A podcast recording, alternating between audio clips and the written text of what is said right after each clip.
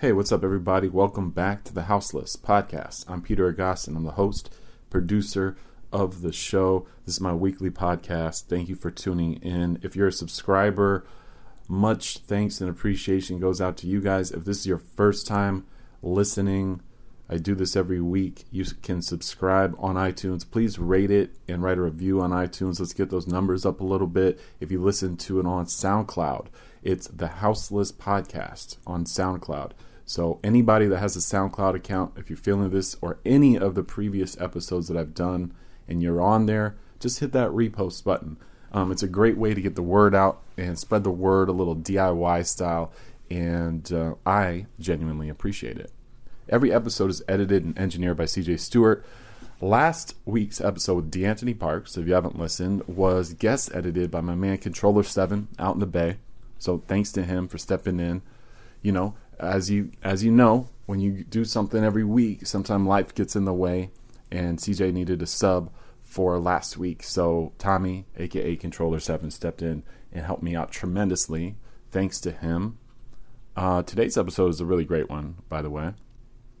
I'm foregoing any music just because it's a long conversation and I got a lot of st- stuff to say in the intro as well. But my guest today is Photo Rob, also known as Robert Mayer a great photographer here in New York City.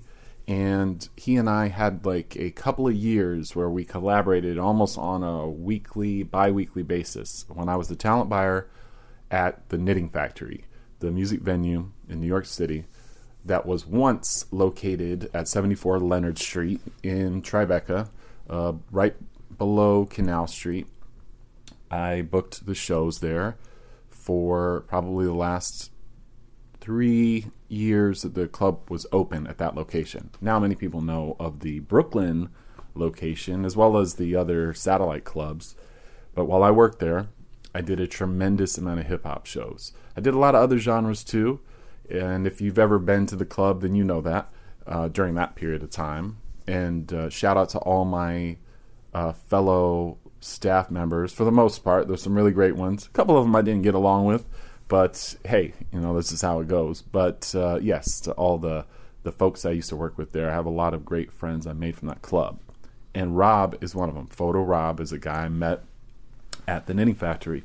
In fact, I walked in while he was backstage setting up this kind of light rig to take photos.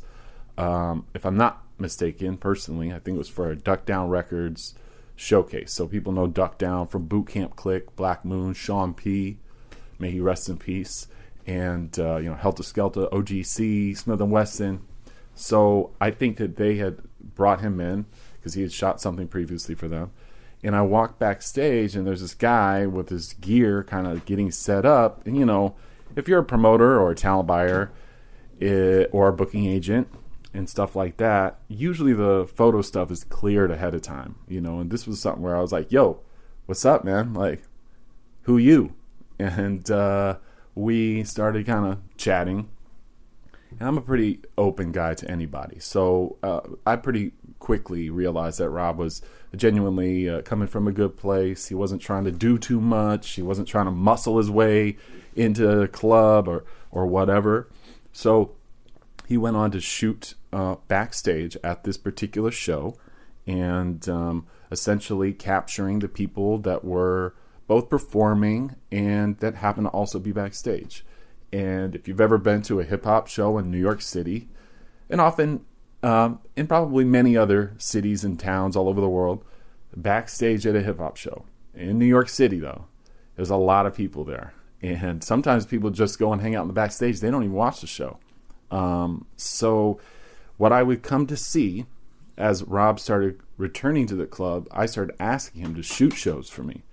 And uh, what we ended up capturing over this two and a half year period is an incredible snapshot, a time capsule of this period of time in New York City at these primarily these hip hop shows.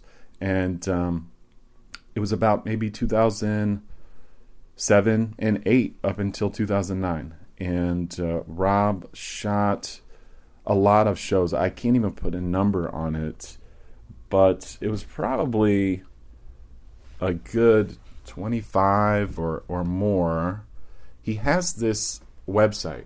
So in my conversation with him, you can go to this website and you might be able to get a better reference of what we're talking about because we basically spend our conversation uh, reconnecting, waxing nostalgic about those shows at the Knitting Factory. So if you want to follow along, go to muggs.smugmug.com backslash uh, I'm, to try to say I hopefully I say this right for y'all. It's just one dash hip dash hop backslash the dash knitting dash factory backslash. That's hilarious. I'm sure that's an easier way to find that, you know. But so that's kind of like a photo site that Rob had been posting these, and these were all posted the day or two days after these shows played out. So over the course of our conversation, we basically talk about a lot of these shows and stuff.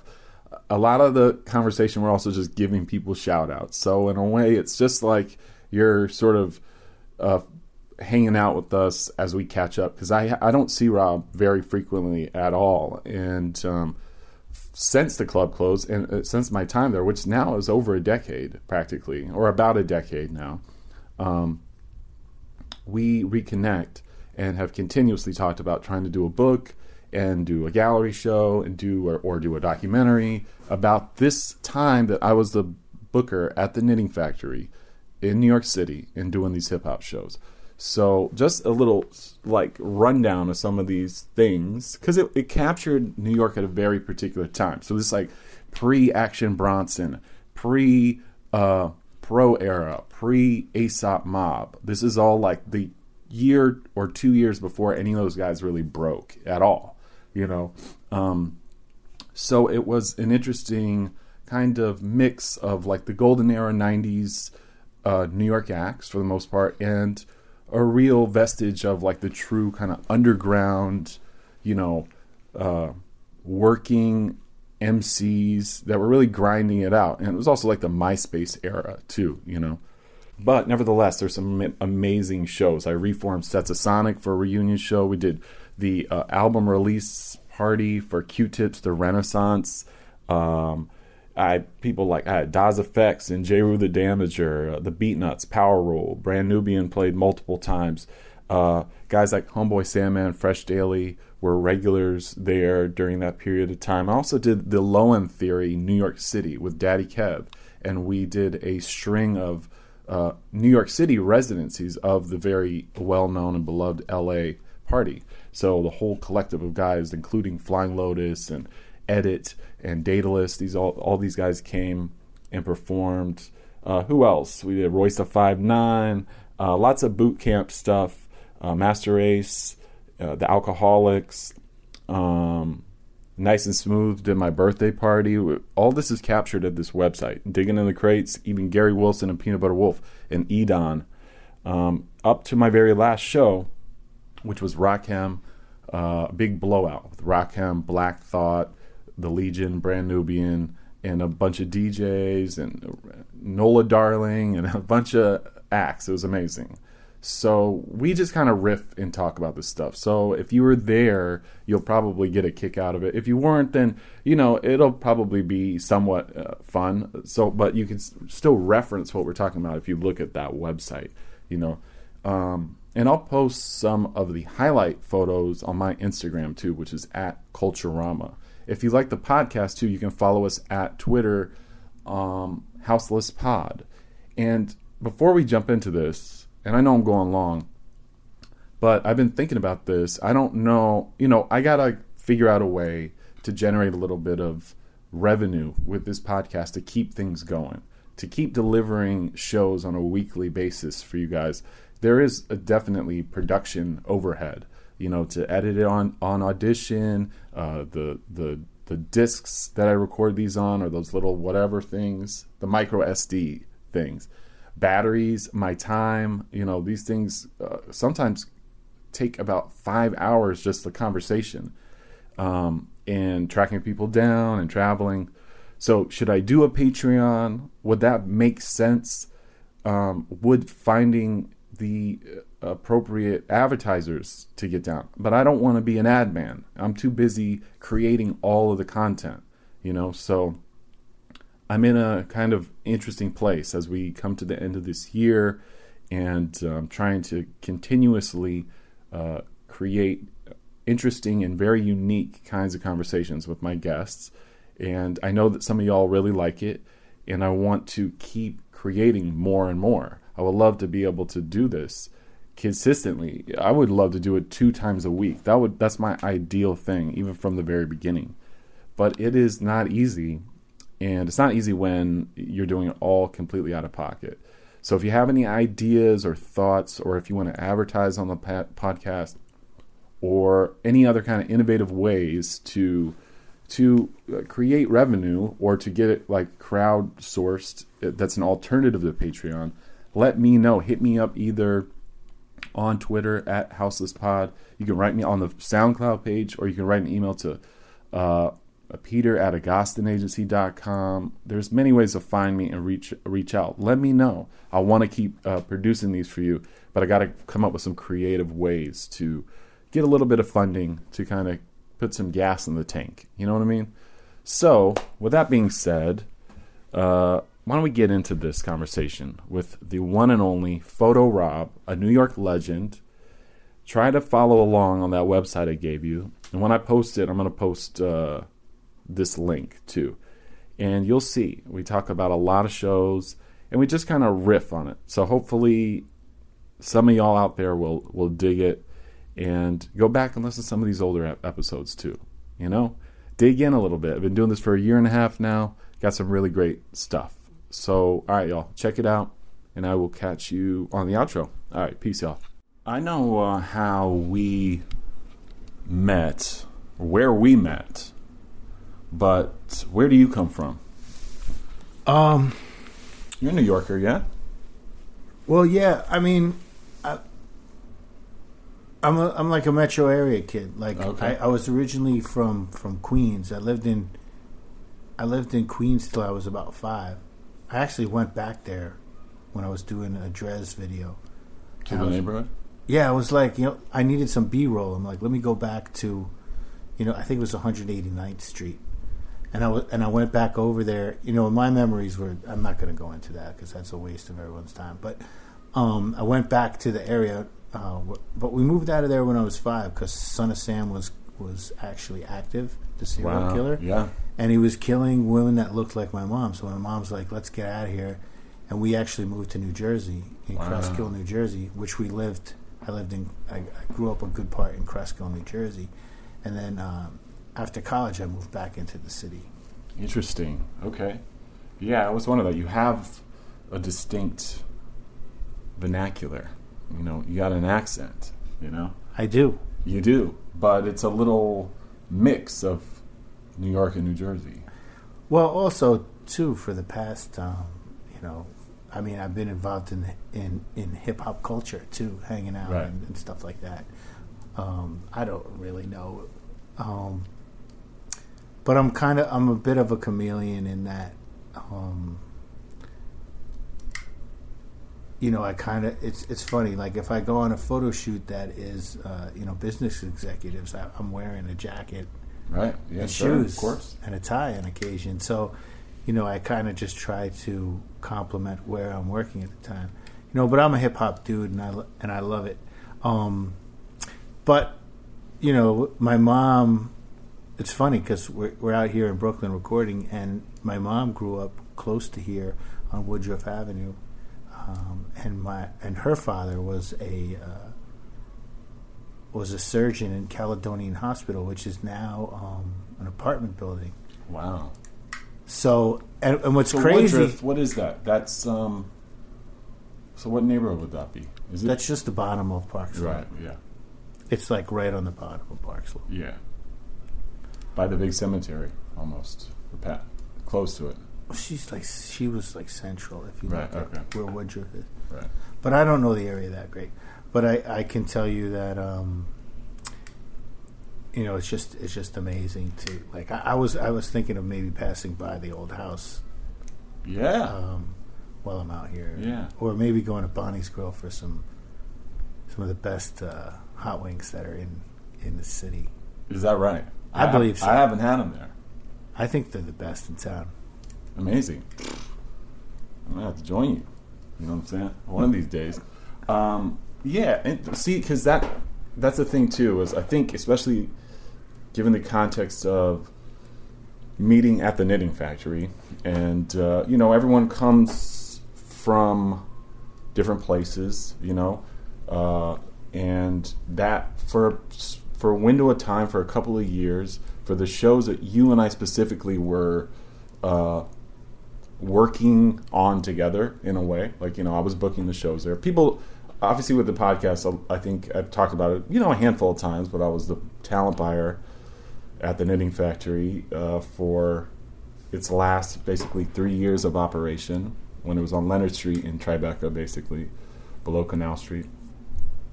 And um, so I met you just very randomly, and I want to get to that in, in a sec. But but I'm trying to build up the context around it, where it's like, uh, you know, you were just I just walked into the room and you were setting up your gear, and I'm like, who is this?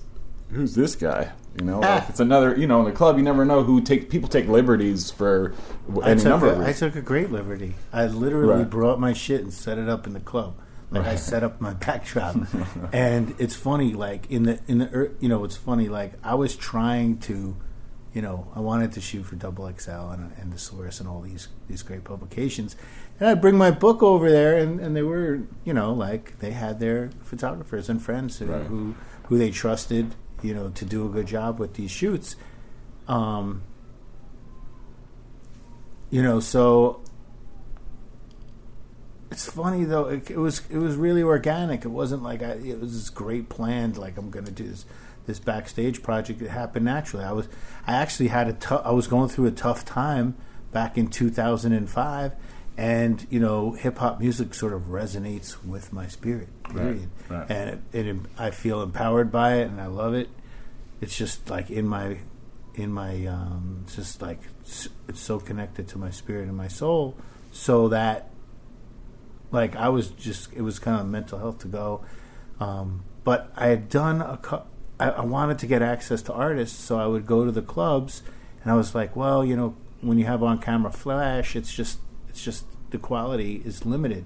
So I'm like I brought I started to bring lights to the clubs. Oh, interesting. Yeah, because well, you know, from my where I stand as far as like working in a club or now as an agent and whatever, when people want to take photos of artists, it's usually standard to be like, no, there's no flash photography. You know, you don't want a photographer shooting fucking flashes in an artist's face when they're on stage performing and stuff. Yeah, a lot of times they'll let you shoot for the first three songs Oh, because they know people will have flashes, Right. and then they kind of clear the pits out. Right. I guess it also is contingent on like the size of the venue, and but nevertheless, I had never really encountered uh, a photographer like you. A previous, it's usually rogue guys that will come for one show and uh, shoot and then disappear, and you never hear or see from them again, or or the photos end up on like. Brooklyn Vegan, or like on a, at least in New York, or some publication or Brooklyn blog. vegan. Yeah, it's still kicking. Uh, we you had a lot of photos that were published there, I think. Yeah, and you know what? During like, the era. Yeah, well, you know, shout out to Brooklyn Vegan because you know there were certain outlets that were covering you know independent hip hop, and and certain were not. Yeah, definitely. Yeah. You know, and and it it was based on like the, the people who were covering. You know, like the individuals like um, that were covering. Right. Well, no different than what we were doing uh, during that period of time. It's totally based on the individual. I think by Yeah. I, I had a certain Mhm. ambition and uh, kind of dumb persistence Absolutely. in like booking these shows. And hip hop shows oftentimes are not easy to book. They're often you know there's a lot of discouraging people like people that will try to keep you from doing that as far as like upper management security people often are have a connotation about rap shows that has been you know it's just like a lot of dumb myths about it too and um, so having forged through that with the time of the knitting factory create enable these like shows to come together because I often curated a lot of these bills. They weren't just like built like and ready. And the fact that you we started and then one show turned into more and more and more during a period of time where you were you took the initiative and I think you were living way uptown or you you came down from somewhere with all your gear like it was and it was like you know you had the big bag or two bags or something You know, I was thinking that on the train, and uh, you know, as I was riding out here, and it's like, I would get my gear, put it on a hand truck, and come down there, and then, you know, shoot. I, and I did this a lot, and and then I would leave at like two in the morning, right you know, with the hand truck, with all my gear, and take the train back home. And you know, when you're the the ride to the knitting factory is a lot different from the ride when you're leaving at two Oh, a.m. yeah. Like literally, there's just people who are hammered. There's, I mean, one time one guy sat next to me and he kind of kicked my legs with his legs, like some kind of guy trying to be tough with me. Uh-huh. And I'm like, I, I was like, wow, sh- you know, I, like, should I say something to this guy? Am I gonna end up sma- having to smash my camera bag on his head or something because Right. he was kind of acting tough? And then I'm like, I'm like, you know what? You got like quite a bit of expensive gear. Right. You know, like I think I'm just gonna get up and I'm gonna go sit over there. Let this, you know, Right. I'm gonna let it go on this one. You know, and, and stepping out of way, way your pride isn't that easy. I saw a guy like vomiting in his hands, and I'm, you know, it's like people are hammered at Oh, 2 yeah. a.m. in the city. Oh yeah, and I, I lived way out in Bushwick at that time, and it was to take the train.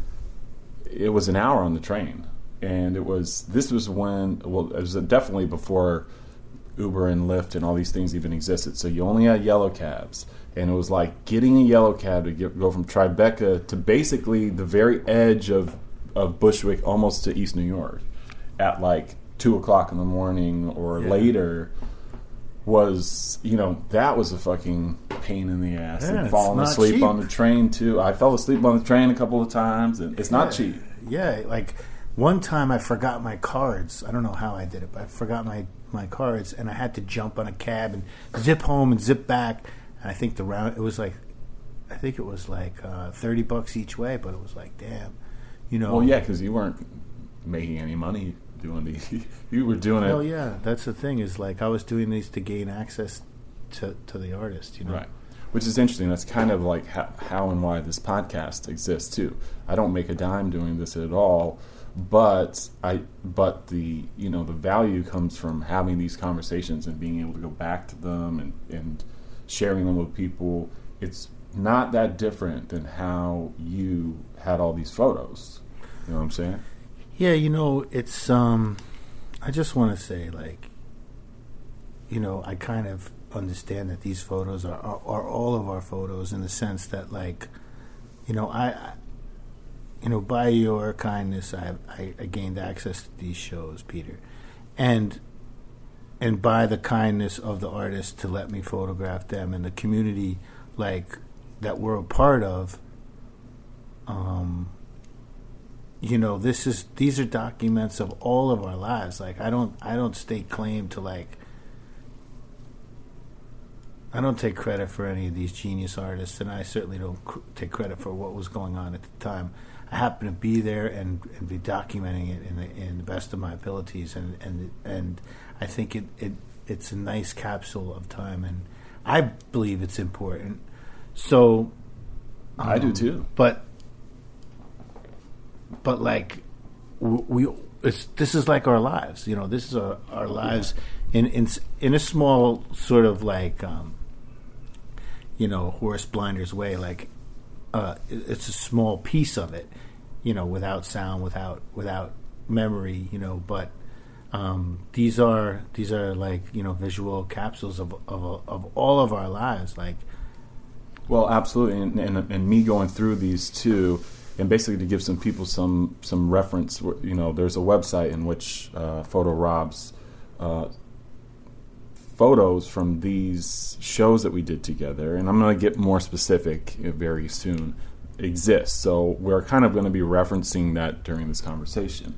But even before jumping into that, looking back at these, there's already a small uh, constituency of friends of mine and artists, people that people loved and admired that have passed on since Oh, uh, yeah. since these shows. There's and, and and you know we can even talk about just briefly now. I mean, obviously Sean P.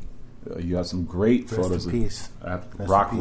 Roc Raida, who you have multiple shows we did with Rock. Me and Roc Raida did several shows together, and he was such a kind and funny and very accessible and open-minded guy as far as a promoter. He was a great promoter, an incredible DJ, but those shows with the X-Ecutioners and even the gong DJ battle and eventually would do I would do the DMC battles. A lot of that all really started from me and Roc Raida just uh, riffing on doing shows together.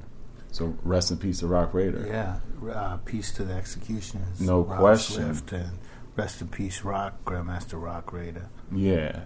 Um, even another another artist who was featured only once here, who I actually released some records from when I was doing my record label, which was before the Knitting Factory, was um, we did a CMJ show with Stetsasonic, People Under the Stairs, um, and uh, there was a, a kind of a group of guys that performed called the Great Minds, and uh, which was Mike G of the Jungle Brothers, my friend Doomy Wright, uh, YZ, and then a rapper named by the name of Cadence, who was in a group called Raw Produce. He passed away a few years ago. Rest And- in peace. Yeah, he was a great friend of mine, and we, a great producer, rapper too. And he was captured. And then also, I just noticed too, uh, Pumpkinhead as well is featured here Yeah. in South Southpaw. These stand here as these kind of you know postcards from the past, and uh, the Knitting Factory as a venue is a very particular place at a very very particular kind of time in New York, a, a, a period of transition in New York nightlife, uh, sort of before Williamsburg and Bushwick, especially. Uh, hadn't really broken wide open as far as venues, so everything was still. It was that last moment where Manhattan kind of was still popping off in a way. Uh, at least the the vestiges of the Manhattan of of the past. You know, with a lot of clubs have have closed in Manhattan, and new ones have popped up in Williamsburg, Bushwick, Ridgewood, Queens, so on and so forth. Yeah, I Um, mean, there were some cool ones out in Brooklyn, and like Sputnik. oh yeah, Sputnik. Was There was great- Southpaw. You Southpaw, of course, right down the street from here. Oh yeah, it was You- right down the street. Yeah, down Fifth Ave, and you shot a bunch of stuff there. Um, let's get into some of these photos. I'm trying to remember um, the first show I think I ever met you at. Do you recall this at all? Yes, I do. And um, I shout out to Torae, by the way, and Susio Smash. Um, Yes, yes. Because it was, it was, I think I met Tor. Tor was Tor brought me. He's like, "Yo, you want to shoot my daily conversation show at the Knitting Factory?" Mm. I think that was the first Knitting Factory show that I did. So shout out to Torae um, for inviting me to do that. We've since become um, brothers, and I've had the the um, the great blessing to work on some album covers with Tor. Um, I think I don't know if he used one of the pics for the daily conversation that I had taken. Uh-huh. I think he just used it and didn't really ask. And I was I was like, oh man, that's so cool. Like I wasn't.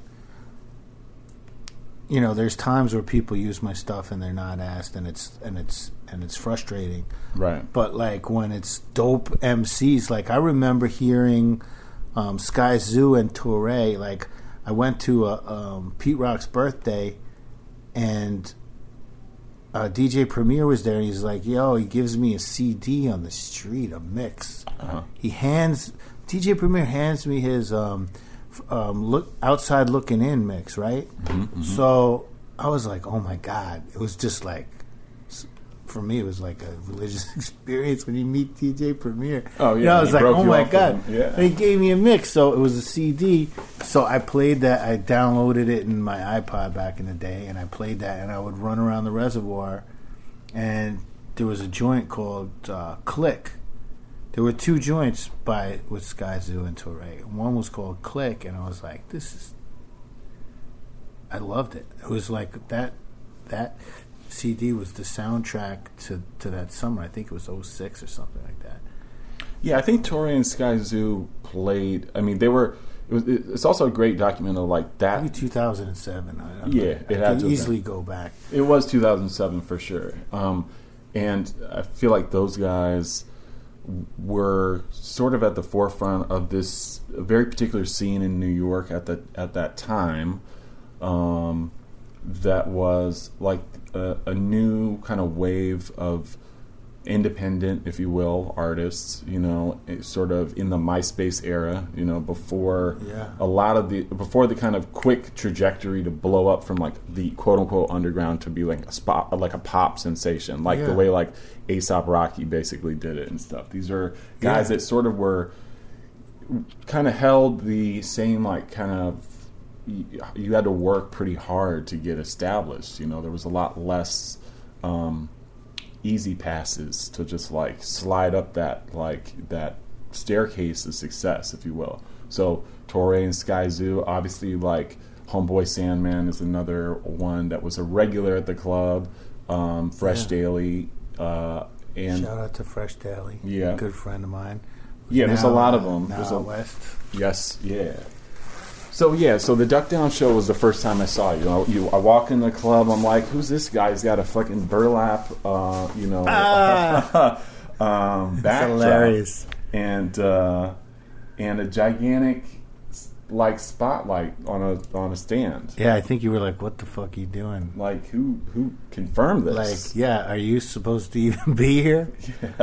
And that's what I would do. Like, I'm a nice guy, right? Right. So people would, I, you know, it's funny. I did that at uh, Southpaw was the first one, and I set my backdrop in the back because you know Pharoahe Monch was going to be there, and I and, and at the Duck Down show, I was really excited. So I Sure. would set them up, and then someone would come to me and be like, you know, I, the guy at Southpaw was like, "What the fuck are you doing?" And I was like, oh, I mean, like, oh, I'm really sorry. This isn't cool. I was just gonna, you know, take a couple of photos and, you know, and like, I think at South by I plugged in like a hot light into the fucking, Oh my God, you know, I mean, that's a lot of electricity. Like, you could short out the whole system back there. But eventually, I would start bringing flash units, you know, low wattage flash units Right. that, that you just plug in and, you know, um, What were you shooting? with? What kind of camera was that then? That was that was yeah. I originally started with the early Canons. Like so, another thing that made this ver- possible to do is like so early con- concert photography. When you'd go, you'd get like 800 or 1600 speed film, and you'd have to have a flash. And it was very difficult to get good photography Right. if the if the lighting was low, and most of the times it was low spots, and and it was very tough to get good concert photography. If you look at concert photography pre like 2006, you'll see that it's you know film based, and anything at night, indoor venues, um, it's just difficult to shoot. So you had to really know what you're doing, and had to know your exposures. yeah. Um, and a lot of it was black and white because it could be pushed. Push Right. means to be shooting a film at a higher ASA than it was and developing it as such. So pushing it so you could try to get more range out of it. Right. So shooting what 800 or something like You that. shoot 800 at 16 and you, and you develop it a little longer Right. so that it puts a little bit more silver onto silver halide Mm-hmm. onto the onto the onto the film. So long story short, now you started in 2006. You started to have the prices of these digital cameras come down where you could afford them, and the the print size, the megapixels, started to reach you know 10 megapixels. So you could print a magazine page Right. and that was really it because you know if you were working as an editorial photographer you had to have the quality to print a magazine page When you say a magazine page, you mean like uh, eight and a half eleven yeah, right. Eight and a half eleven magazine page size. And then if it was a, what's called double truck the the full open spread you know you could you could expand the file size and it, and it was good enough. I think at that time i started with a 20d and then i'd, I'd about when i did this project then i purchased the, the 5d which came out which was i was really excited because it was a full frame you know digital camera the And original chips were not full frame Right. Interesting. you know and they were the chips would be you know set into you know the slrs and they were about two-thirds the size or whatever it is right. Um, so that's what you shot all of these on, right? Basically. yeah and, and what was great is like so this the technology changed the whole game Right. because when you're shooting digitally you can shoot a lot right i can run off six eight hundred frames Right. when you're shooting film you you got rolls of 36 you shoot five rolls at at twenty seven dollars for developing and contact sheets before you even make prints. Right. You know, four rolls you're looking at, you know, do the math. You know, like a couple hundred dollars. Yeah. You're Yeah. getting, you know, one hundred and twenty dollars. So, blah blah blah. Long story short, like it's not, it wasn't that easy to do. Right. In a way, too, this even though the technology has updated, this the, your style of photography at, um, that we're talking about too is in a, part of a great tradition in New York City, where there, uh, but that was mostly in the Bronx. I feel like, and I obviously there's probably exceptions, and I didn't grow up in New York in the '70s and the early '80s, which is what I'm kind of referring to through the early '90s. So those um, skating rinks, those uh, old Yep. school jams where they would Yep. have the backdrop, the airbrush backdrop. Yo, there's got to be a lot more photography in personal collections that's that's going to start surfacing. Or, um, man, I hope so because you know um, I met Joe Conzo, you know, through doing what I do, and, Right. and we're good buddies now, and he's a great legend. man. and and you know, like there's there's certain guys from that era.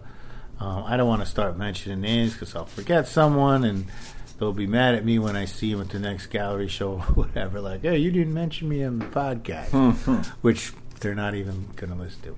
But however, however, long story short, like, you know, just because it's something that we're not seeing doesn't like there's there's got to be tons of of stuff that we're not aware of like you know occasionally on instagram somebody like yo look what i found in the shoebox and it's like this crazy photograph of like Yeah.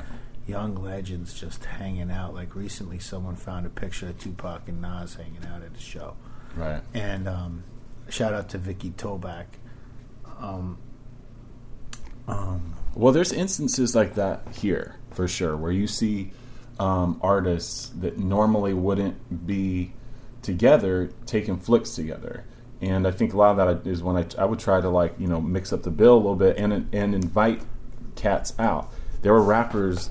Um, who became regular, like basically regulars, like at a bar, like that would be at every show. That, of course, I would you know, the guest lists were pretty epic um, at those Knitting Factory shows. There'd be like 200 people on the guest list, you know. how many would show though 20 No, like about half. Uh, there was always a lot, you know, depending on the show. I would, I would constantly be in hot water with the with the GM and the and the and the box office people at the club Yeah, because I was I would stack that list super high because it's like these some of these guys I just wouldn't even feel like asking them to pay, but so but yeah and then like, how do you like, ask chuck d to pay You know, Right. like- Well, yeah, yeah. Or even yeah. I mean, I, I mean, and I just wanted them to hang out, and like otherwise they wouldn't be there to hang out.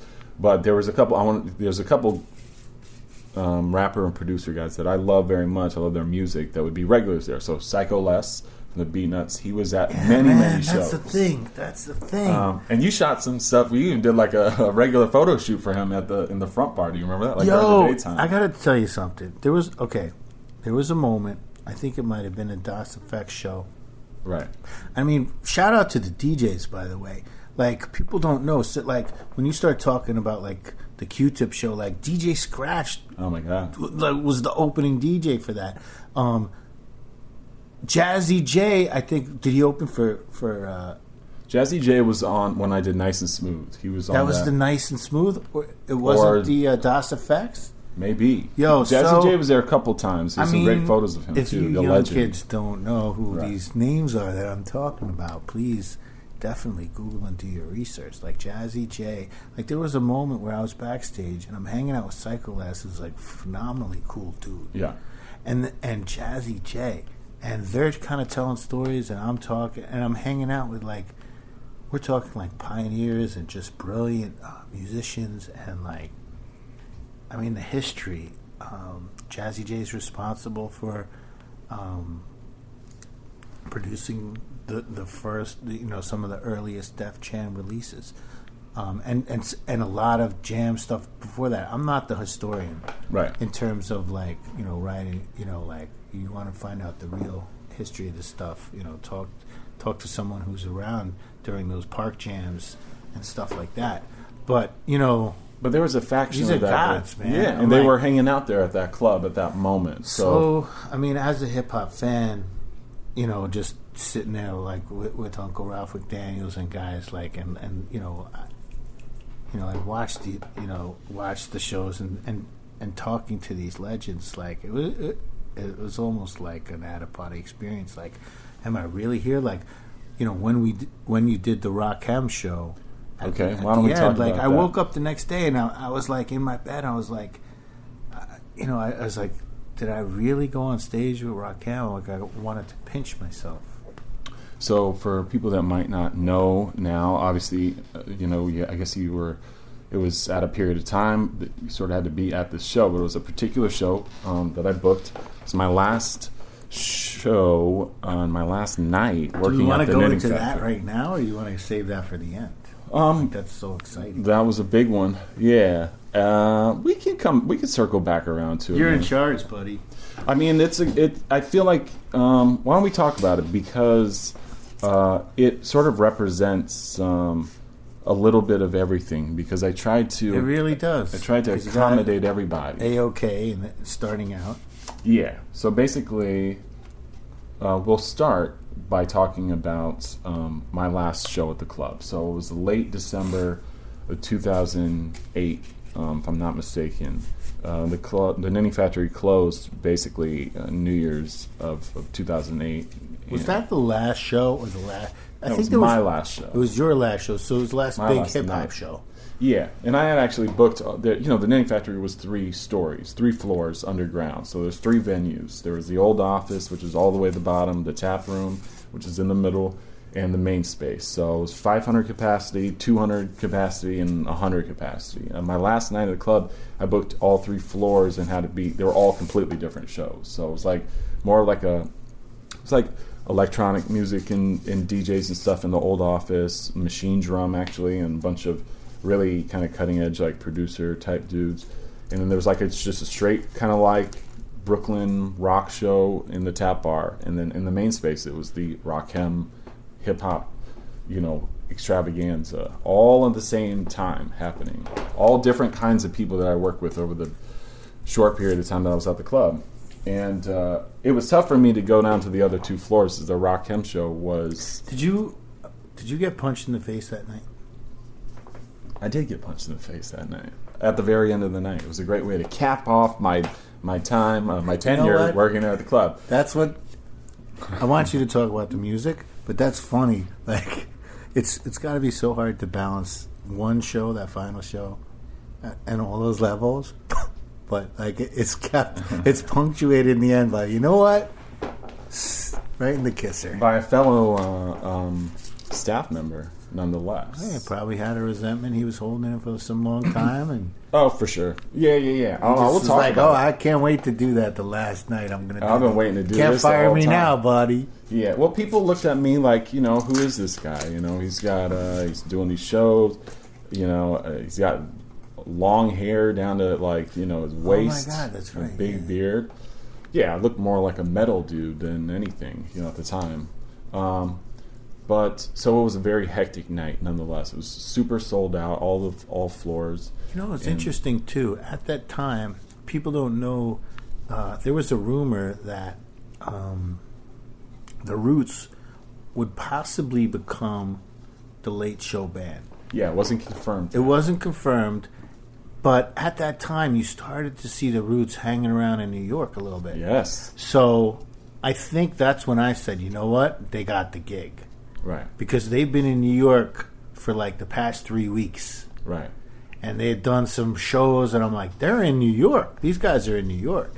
And that night, um, you know, it's a real cool thing to see uh, musicians, you know, like Rakim, The Roots. Um, you know, I mean, Questlove was spinning that night. Yeah. So I little yeah yeah. So basically, it was Black Thought with Questlove DJing for him, which really rarely, if ever, happens. It's probably happened a handful of times in their career, and I booked that through initially through my friend Rahani, who's just he was also a backstage alumni at uh, the Knitting Factory. He's just my homeboy from Philly, and. Um, so me, him, and Black Thought every once in a while hang out, like and get drinks and stuff. and uh, so this was when you know Rich Nichols um, made his soul rest. He uh, connected me with him, and um, we um, basically booked it where I just was like.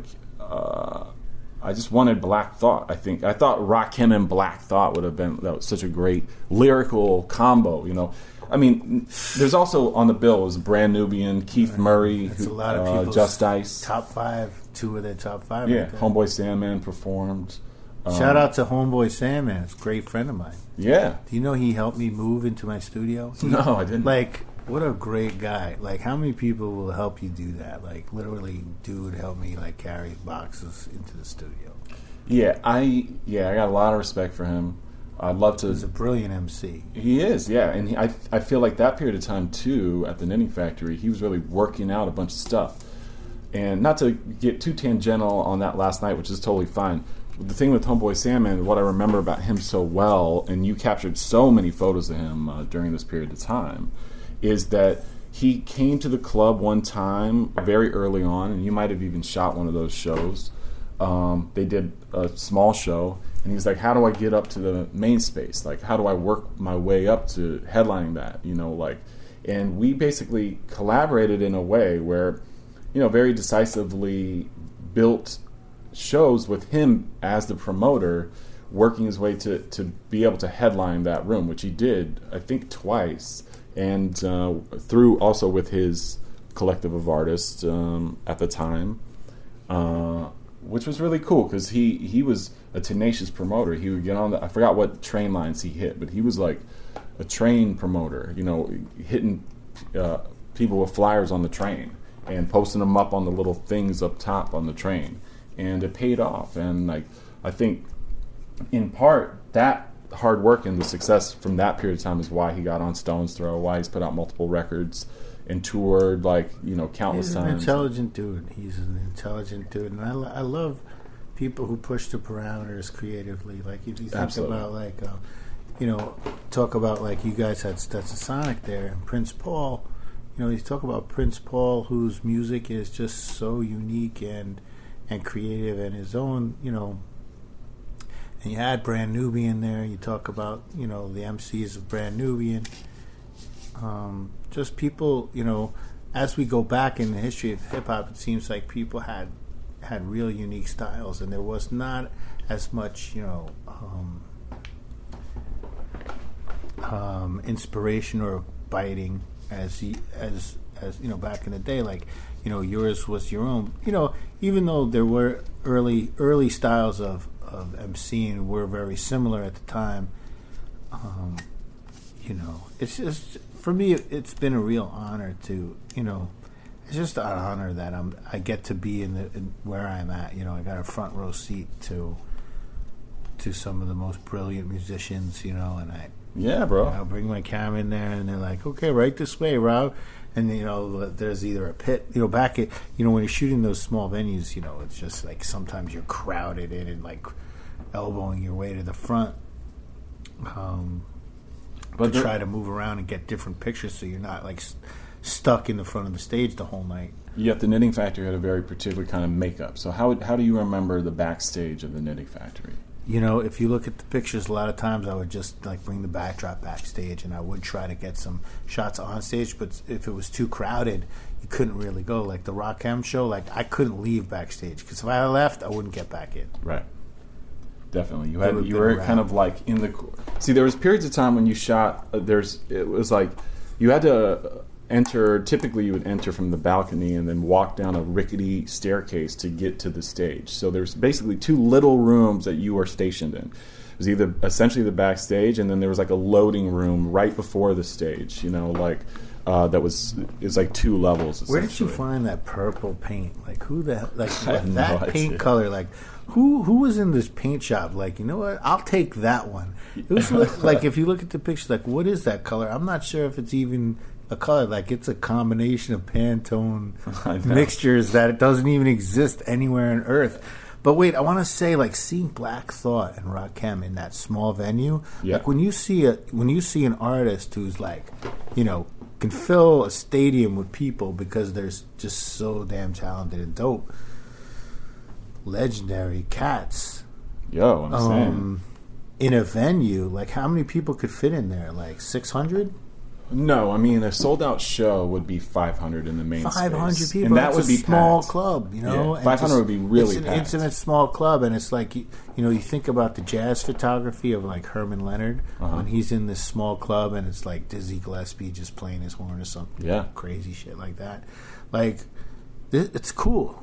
It's cool because I, I think it's a. I'm not sure you're gonna catch these guys. You know, on a rare occasion, someone might get on the mic, but like at this point in time, you know, playing these small venues. Like, there's a picture of Black Thought, like, and it's a small. It's just a small crowd. Like to to to see Rakim in in a, you know, in a in an intimate setting. You know, where it's Well, yeah, that was the whole. it's like yeah. a personal show. It's just oh, it's unbelievable.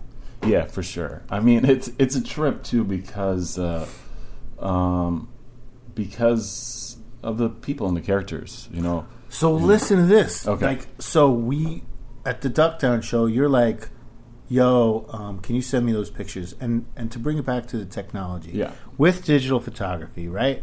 You shoot them, you can edit them that night, and some nights I'd have them up that night or the next day. Uh-huh. I'd rush I them out. remember, yeah. And then so everyone's very looking anxious and excited Yeah. to see them. You know Everyone wants to see the pictures from the night before. Right. And then, you know, if you got them out quick, yours would end up on Brooklyn Vegan quicker or Right. like, uh, uh, you know, in the early days, Jake Payne of Hip Hop DX, who really grew Hip Hip Hop DX from, it was like this small kind of beige blog. Like, they, they never even credited me. I, and I spoke to Jake about it. I called him up and saying, hey, you guys don't really credit me. He's like, well, it's because it's because of the layout. There's no space to put you in there. I said, well, if you wouldn't mind, I'd appreciate it if you could figure that out. Right. This was a longer conversation, and Jake was a gentleman about it.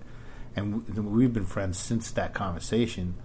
Um, shout out Jake, by the way, um, who's now at Ambrosia for Heads um, Oh, okay, okay, uh, with Reggie. Shout out Reg. right. Um, but you know, so you you'd shoot the Much pictures, respect. and they'd be they'd be up the next day or two days later. right. So it was really cool, and that that's not something you do with film because in film you develop and then shoot pics and maybe scan them. Right. You know, so the, the technology changed the game to to where it's like people could really access the shows in the next days, and now we can see streams and videos and and, and sort of get a feeling that, that we're in a place Right. or a space where we're not. Right. So it's real cool how the technology changed all that. You know, so Yeah. it's just real unique to the time. Yeah. I mean, uh, And yeah. last Tell thing, me. Tell me. So we shot the Duck Down show, and then I'll shut up. And then you're like, "Yo, can you email these to me?" And you gave me your email, and then I'm like, "Oh, wait, I had your email because I had done a shoot for I think Juice Magazine with Sadat X." oh yeah. And I was like, "Wait, Peter, this is you? Like we know each other from the Sadat X pictures. I think it was either Juice Magazine or Acclaim Magazine." Yeah, uh, Juice was um, where was that from? It wasn't a U.S. magazine. Germany, Juice is a German It was that. I think it was for that because I remember when Sadat lived on Riverside Drive, but way uptown is where he shot Yeah. it, and basically by his building. Yeah. and he had. A, I remember it well. Yeah, I remember the photos well. and I remember going to his house, and I, I you know, um, it was just like that was one of my early magazine shoots. Yeah, it was during a period of time when we did. A, I did two albums with Sadat on my label, uh, Experience in Education and Black October, and that photos, the photos that you did was during the Black October period of time, which was um, yeah, which you shot the cover. I did not shoot the cover of that one. Um, Oh. A German guy in Berlin. Sadat and I were in Berlin, and we were backstage, and a guy I backstage snapped that. that. I shot the. There was a 12 inch cover of, of of Sadat's that I shot for a single called "What Did I Do." Oh. I shot the photo for that. Yeah, and Yeah, because I uh, was like, is this what is this guy a photographer or what is he?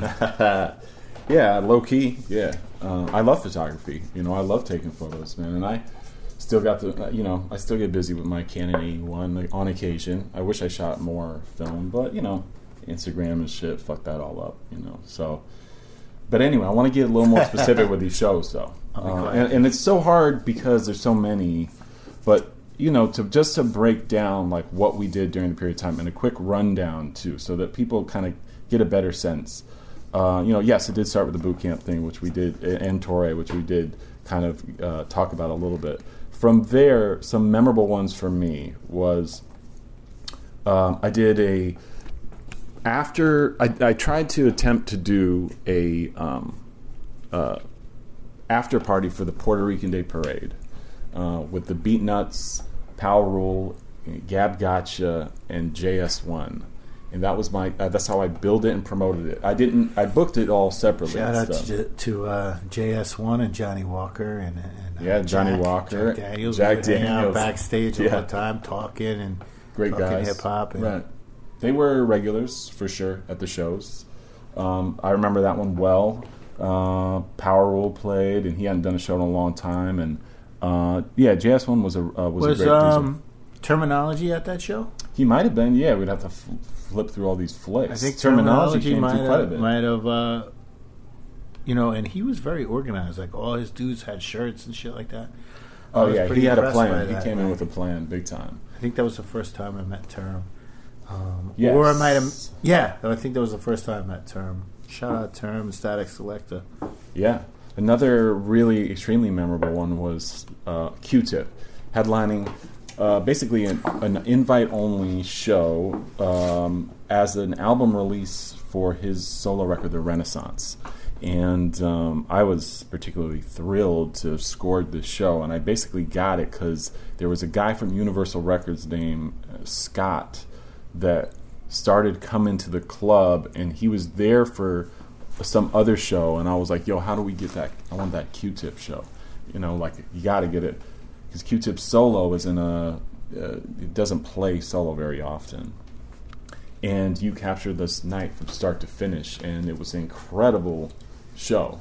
Brought out, you know, you mentioned this earlier, DJ Scratch, who who's his touring DJ as well, but Busta Rhymes, Consequence, and this is all like before this album came out, and the Q-Tip show in New York City always has a very special. Yeah, I mean, for you to get an artist that big into that venue, that's a that's a get. yeah, because he could have easily played like a Webster Hall Yo, or he could have opened up at a yeah. much bigger. If they would have spent a bunch of time like really pushing it, this was like nice and intimate, and there was like a line down the street, you know, to get in, and uh, he had the lumberman, uh, lumberjack uh, uh, gear on and shit. As you Yeah, you know, he these was, are iconic. I mean, that was kind. He was, you know, talk about fashion. He was early rocking that style uh, in terms Oh, yeah, of hip hop guys. I think maybe maybe a good two years before that started yeah, catching on. yeah, definitely. I remember this show well because he left his wallet at the club and someone stole it. Oh, that And sucks. the next day, he like had it on in stage. El Segundo. It might as well have been. The backstage felt like you were in another universe. Um, I think it was on stage during the show, and I think someone quickly so zipped up and yeah, because we tried to desperately tried to find it the next day, um, uh, later that night Oh, as that well. sucks. Yeah, I remember that well because he just tore the house down, and it was. A, if you look at these photos, and hopefully, you know, in the intro and the outro of, of this show we're doing right now, I'm going to tell people the link if that's cool with you for them to peep these out. Yeah, and you know, I leave these up. I've, I've left these up for the past ten years, so um, so that people can enjoy them. Yeah, definitely. And this was such an incredible show, and I think that it represents a very special period of time. I think in Q-Tip's career, and um, it was Yeah, Busta was a surprise. People didn't. yes. And you know what? Let Busta came off, and of course they did scenario, and um, People went berserk. yeah, it was incredible. I love that. And then I was able to do a Busta Rhymes show, headlining show. I missed. just like I missed this. some shows, man, and it was difficult. Well, you, know, couldn't I be at all of them. I mean, I tried to come. You know, you try to go to everything, and you just can't. Right. You just can't. And now that I have kids, like people are like, "Yo, where are you?" And I'm like, "Yeah, I'm. I'm I have to put my kids to sleep and get them to school and wake up at six thirty in the morning. Like, Right. you know, you know, have a family, so it's like um, if it's not a paid gig, it's like it's kind of tough Right. to say to my wife, like, "Oh yeah, I'm gonna go to this show till two in the morning," you know, and then No, wake up really at six. Like, you know, things do change. So if you're a young photographer, I say, you know, get out there and and you know, that time of your life really is precious. Oh yeah, dude. I Go mean, to all like- the shows, shoot as much as you can, meet meet as many people as you can. One thing that's crazy, by the way, shout out Tanya Morgan. I know Yes. I can't really. You don't want to forget, um, uh, you know, uh, those guys. no, because they played a lot too. Both I would headlining see them and all the time, opening. and they're dope as fuck. And She did a great Souls of to Mischief show with Tanya and, Morgan. and Tom Will, and, you know, all the guys. Yes, yes. Uh, who else? Um, what else do you remember, man? What was your favorite show? You know, for me, you know, my brother had Follow the Leader, and he's and I heard heard that album. Um, so that show was a big deal for me. And you know, the Q-Tip, you know, Q-Tip is the man. Like I remember when uh, "Can I Kick It" came on the radio when I was when I was up in college in Syracuse, and I was like, "Wow, I can't believe my shit's on the radio." you know, there was a time, you know, you know, and I, I don't want to mess up the history, but like, so you would be able to hear it on, you know, Stretch and Bob. I used to drive my car on the Palisades to hear the Stretch and Bob show Dope. because it, it wouldn't. You, it's the only way you could get it. Like it, it reached my car. Right. Um, so, you know, but on mainstream radio, you know, from the period after Run DMC, you know, 1983, 84, and stuff like that, there was a time where a lot of hip hop wasn't being played on the radio. And, th- and then, you know, it was like um,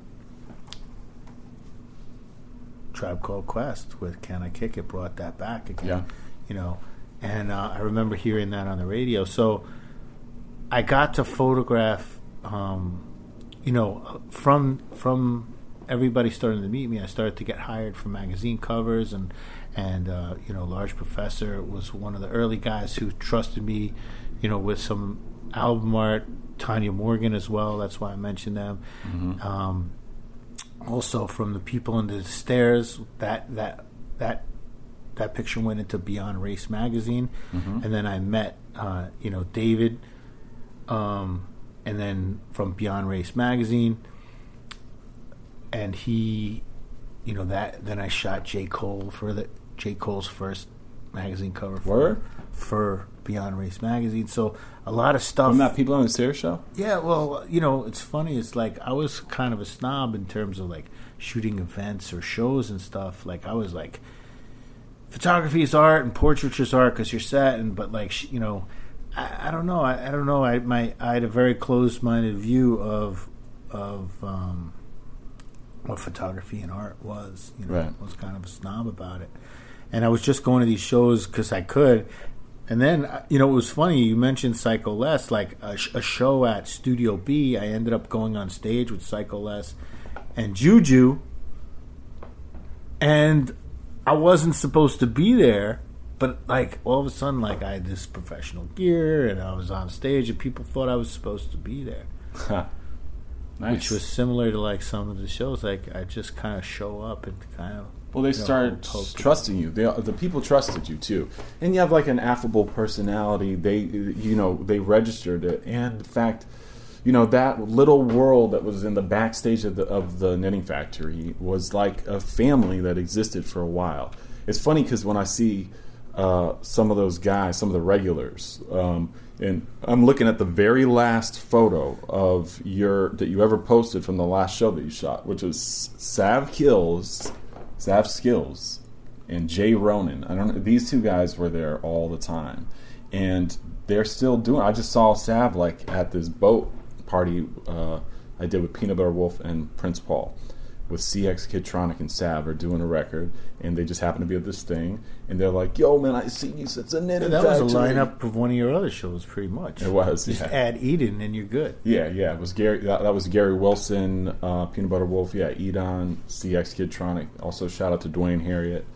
Uh, yeah. So, I, I know we're going all over the place with it, but Yo, I like that project that Edan just did with um,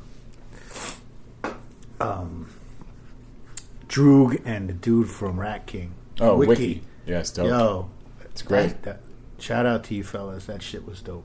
If I was still You doing the Knitting do Factory to this day, I would. Uh, you know what? I saw them play at the Brooklyn Knitting Factory. It's quite good. The three of those cats, Edan, your uh, your old Droog, and Yo, you Wiki. guys don't realize you three together kind of capture that fucking uh, that kind of Beasties vibe, and that shit is dope. And you guys should do a whole album.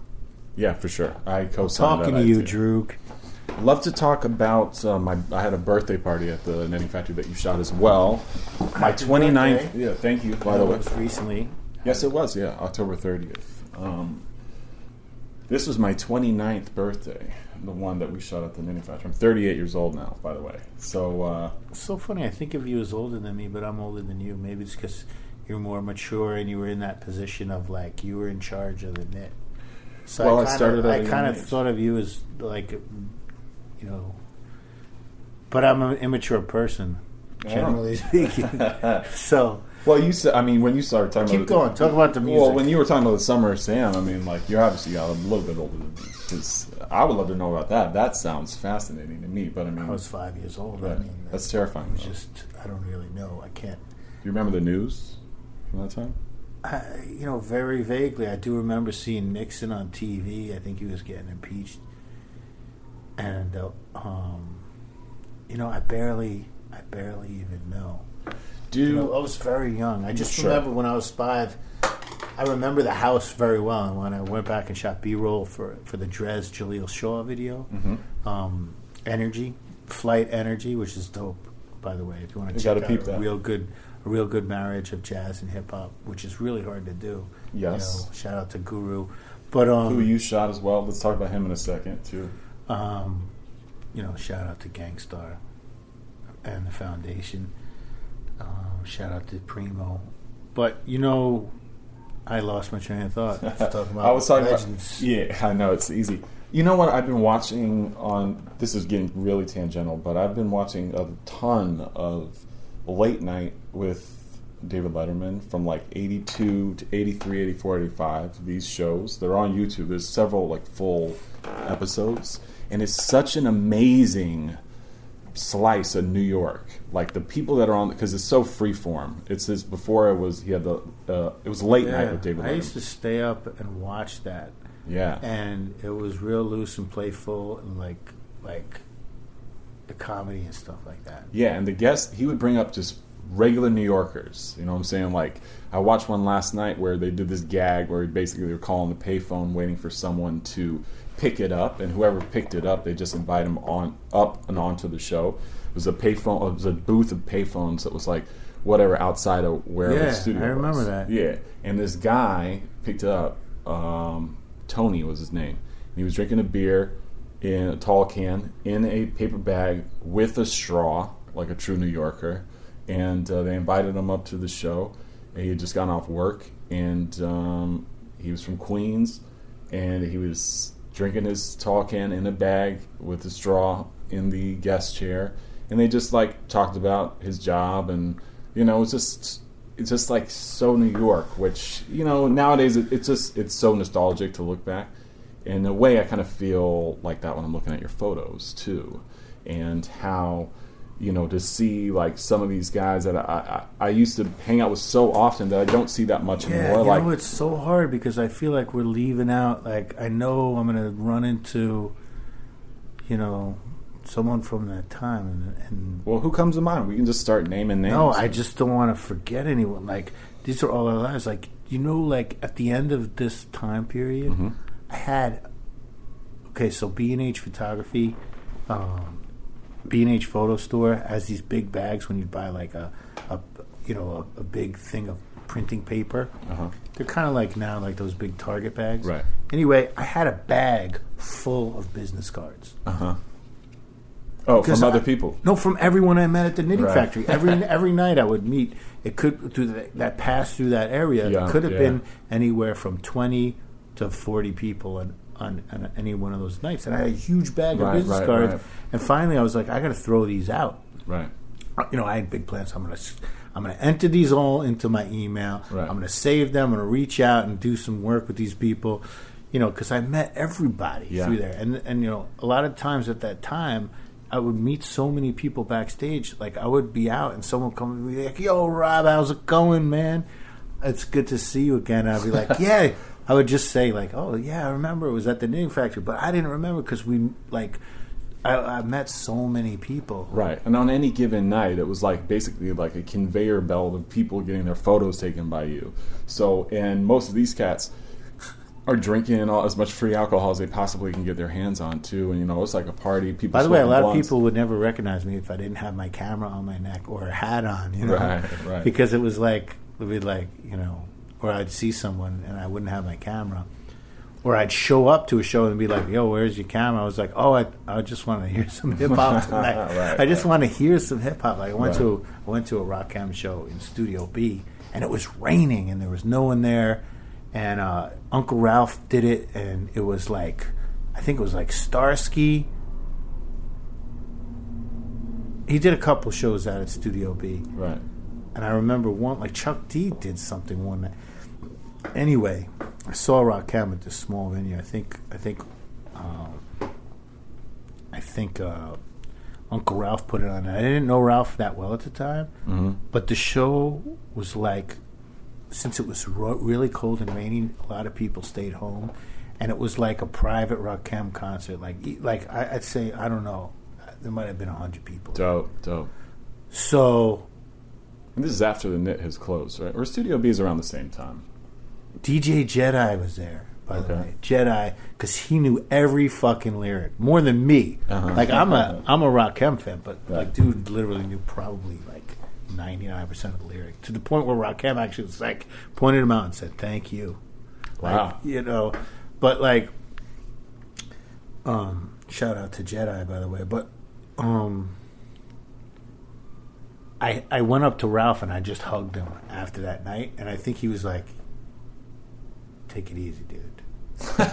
no, he was just like, "Why is this grown man hugging me?" You know, it was Right. awkward, but I, but like I, I couldn't believe how how how dope the show was. Right. I will say this I too. think when we- Starsky was spinning too. Like Yeah, it was He crazy. was at the he was at the Nice and Smooth show, both of them, and probably one of my most fondest memories, I think, of the Knitting Factory and the shows that you shot was at that Nice and Smooth show, um, because uh, Ralph McDaniels was there. It was my birthday, and he fil- he was filming me for his show, for his cable access show, saying, "Yo, it's Peter's yeah, it's birthday." so cool to see And- Uncle Ralph coming out and doing yo, and bringing the camera. And I remember just being like, "Yo, dude, you did that for Biggie's birthday because he he interviewed Biggie, uh, Notorious B.I.G. on his birthday on his on Ralph McDaniel's show." And I was just like, you know, so Yeah, over the moon. Really a um, he's really a legend and a um, you know, you know, talk about like the beginnings of music videos. oh, of course. Oh yeah. And a pioneer in music videos. absolutely. And um, a, a, a brilliant video music video director in his own right. Yeah, definitely. He's just a p- parameter pushing, you know, um, father of of uh, of documentary uh, work. And Yeah, and he's still know, doing like, his stuff. archive is just like untouchable. right. You know. What about this guy? Remember this guy? Oh, Peter Rosenberg! Shout out Peter Rosenberg. I Shouts remember. Peter Rosenberg. or I think um, when Peter got hired by The Redskins. 97. shirt. um, there was a uh, Flex did a uh, July Fourth episode where like he Flex was like I think he just stayed the whole night like his whatever his show was and he just he did a um, it was a July Fourth show Okay. and I think you can access it online. Right. But Peter Rosenberg was like coming up to Hot 97, and I think he had gotten the job already. And they're like, and you can hear Flex. Flex was even busting Peter Ro- Peter's um, chops. He's like, he's like, I think he's, I think he said some. Flex was like, "What do you know about, what do you know about like Big L or something like that?" And you know, Peter knows his shit, so I think he was Yeah. like, "Come on." He's like, "Are you testing me?" He's like, "Shout out Big L and stuff like that." But it was a great show. Like it, it, was really like a OG hip hop um, mix. There's like four parts to it. It's huge. Go check it out. I think it's online. Um, but Peter would come come by and support a lot of independent hip hop. And Right, he right. always, you know, with his late show, he always supports, um, you know, good independent hip hop, which is great and important. And, and shout out to Peter for doing that and, and helping put guys on because I think a lot of guys, you know, um, you know, will get the get get the, you know, the dream radio job and Yeah. and you know it's it's difficult to do that. You have to go out of your way to do that, you know, and, and put in that effort. And Yeah. Peter was at these shows, and um, He and ho- I through. hired him a couple times to host, and in particular, I know he was the host for Jeru the Damaja and Das EFX because I think I also had Homeboy Sandman or AO Collective on that. Um, and yeah, Rosenberg, he's the dude, man. We used to, I used to bring some rappers to the tapings of his late night shows to prom- and as a way to plug the Knitting Factory shows. So I brought, uh, I got Lord Finesse there, Brand Nubian, among others. But yeah, I got a lot of respect for Peter. So and he was a part of that that Knitting Factory family too for a while. What about this cat? Do you know who this is? Can you recognize this? Is a little more, but this might be a little more obscure for you. But I'm not. This is a beautiful photo, though. I love this photo you took of this cat. This is during the DITC shows. DITC, the Legion, Craig G, my man Sean Rollins, and BC. There were the house DJs for the night up in the balcony. This guy came through, affiliated with Gang Starr. Testing your hip hop knowledge here, Photo Rob. You put you you're testing me. I'm putting you on blast. Interview's over. no, Smiley the Ghetto Child is this one. Oh, yeah, Uh, affiliated yeah, yeah, with yeah. Gang Starr and Group Home. Um, you had some great pictures of, of you know Home, I do too. need some help. Like, well, I, you know, I you know we've spoken about doing a book about with, with this work, Yes. and I'm gonna need some help in terms of like um, there's some OGs that I, I don't even know who they are. Oh my God, trust me, I know. There's a lot of people looking back at these where I'm like, they weren't performers, but like for example, like with the Rakim show, there was this guy here with the yellow shirt. There's a one of the last photos he took is Rakim with my my friend with the yellow T-shirt. He was a travel agent, and I would buy. Uh, this is when you would use travel agents to buy flight, help you buy flights and stuff. But you wouldn't do it online. And he was good friends. He was like best friends with Scoob from Das EFX. So him and Scoob would come as right, just like Psycho Les, and we'd just hang out, and uh, you know, uh, they would be there to, for the jam, you know, and he would help me buy flights when I'd fly. I'd try to fly some rappers in for shows. You know, um, one night it might have been uh, the Das EFX show.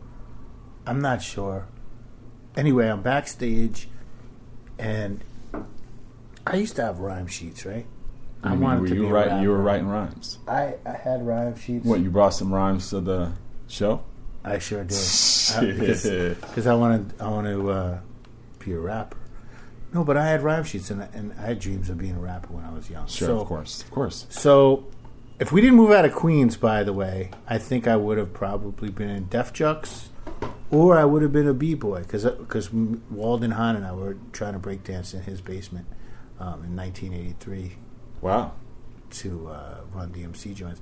I think I might have been a b boy though because I was really more into the the b boying. Really? I was like.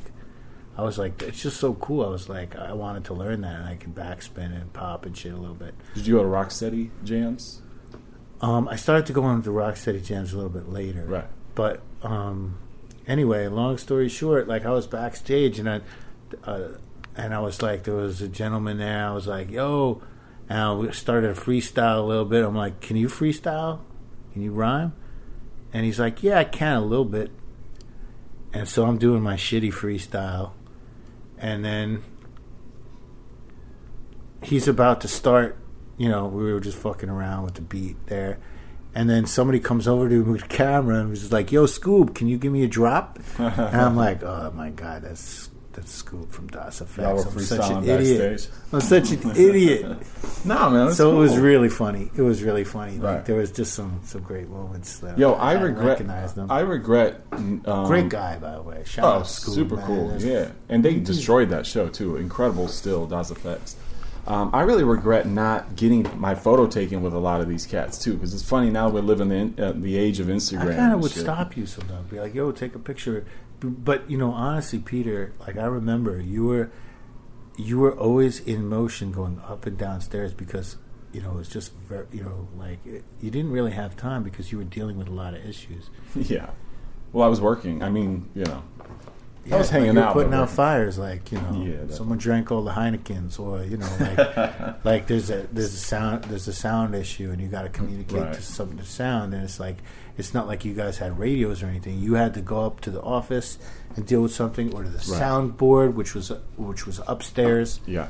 Um, Yeah, definitely. No, there was a lot of issues. Like, and I was telling you this before, but you know, someone died in the club during one of my hip hop shows. Uh, someone smoked crack in the club. I got in trouble for that. Someone was smoking. They were either smoking crack or some sort of like dust or something like that in the middle of the audience. Um, it was just a concert goer, but I, I remember the show it was Cormega and AZ together, and Damn.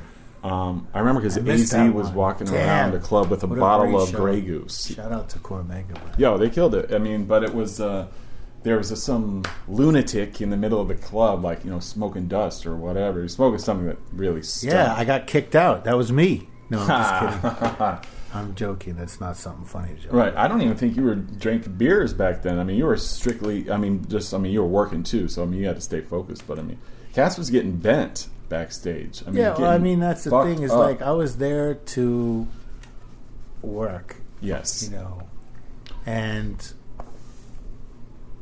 you know I'm not one of those guys that can do good exposures when I'm high and stuff. It's like mathematics and stuff, and so you know, yeah, no, yeah, no, doesn't no. help me. Doesn't help me when I'm shooting. I fly. No, some photographers really I rely fly on it. straight. I don't. Uh, I'm not a big partier these days. I used to Right. be. Oh, but, okay. You know, I got Hmm. kids now. I'm an old man. Yeah, no, I know, I know. Yeah, that's why we're reflecting back on your wild and crazy days at the knitting factory. Um, another one that I'd love to talk about really quickly is that I, you know, I helped uh, sort of do this residency called the Low End Theory, very, very well known and established Los Angeles weekly in LA at a club called the Airliner. But for a, a period of time, I think maybe six months, we did it once a month in New York at the Knitting Factory with Daddy Kev. Shout out to Daddy Kev, who I kind of coordinated it all with. They would fly in and fly back the next morning, all from LA with different. It was like residents who were at the time was it was nobody, D Styles, Gaslamp Killer, and Daddy Kev, and Nocando. And um, the very first one we did was with Flying Lotus, who would go on to obviously become quite popular and got some Grammys under his belt and all that. Uh, but it's funny Oh, to what a what a what nice uh, Flying Lotus is a, is a nice band and and D Styles too. Like I just remember Oh, yeah. Shout out to D talking Styles. to, to D Styles backstage and he was just so present and listening to me and I was just so taken by his spirit. Um, Well, that was one where it was like, hey, because I remember, I think I asked you, I'm like, Rob, do you, would you be down to come and shoot this? Because these guys don't come to New York very often. It would be a good one to kind of document too. It wasn't the Didn't the traditional. Flying Lotus open up for another show, and his he DJ'd from the crowd, like on ta- his table was set up. Nah, you're thinking of when I did Gary Wilson with Wolf. Uh, DJ Dwayne DJ'd on the floor. Okay, so Um, that wasn't, that Lotus. one. I'm confused. no, Lotus. I'm pretty. I'm quite certain was from the stage. Also, another mainstay backstage and a great New York promoter. I want to tell a funny story Yeah. from Flying Lotus. By the way, you had a Please. sound guy that was kind of he was just pissed off all the time. Yes, I recall. hmm Okay, so I don't want to, you know, if he's listening. By the way, I all love guarantee you, he's shout not listening. But But like he was fucking angry, bro. Right. What like did- he was pissed off all the time. So I would just know, like, don't fuck with the guy. Stay out of that guy's Right. way. Because like he was just pissed off, and he looked like he was ready to to to kind of like explode on you. And he was not. He was just angry. He was just a very angry person. yep, I know Um, who you're talking about. Anyway, so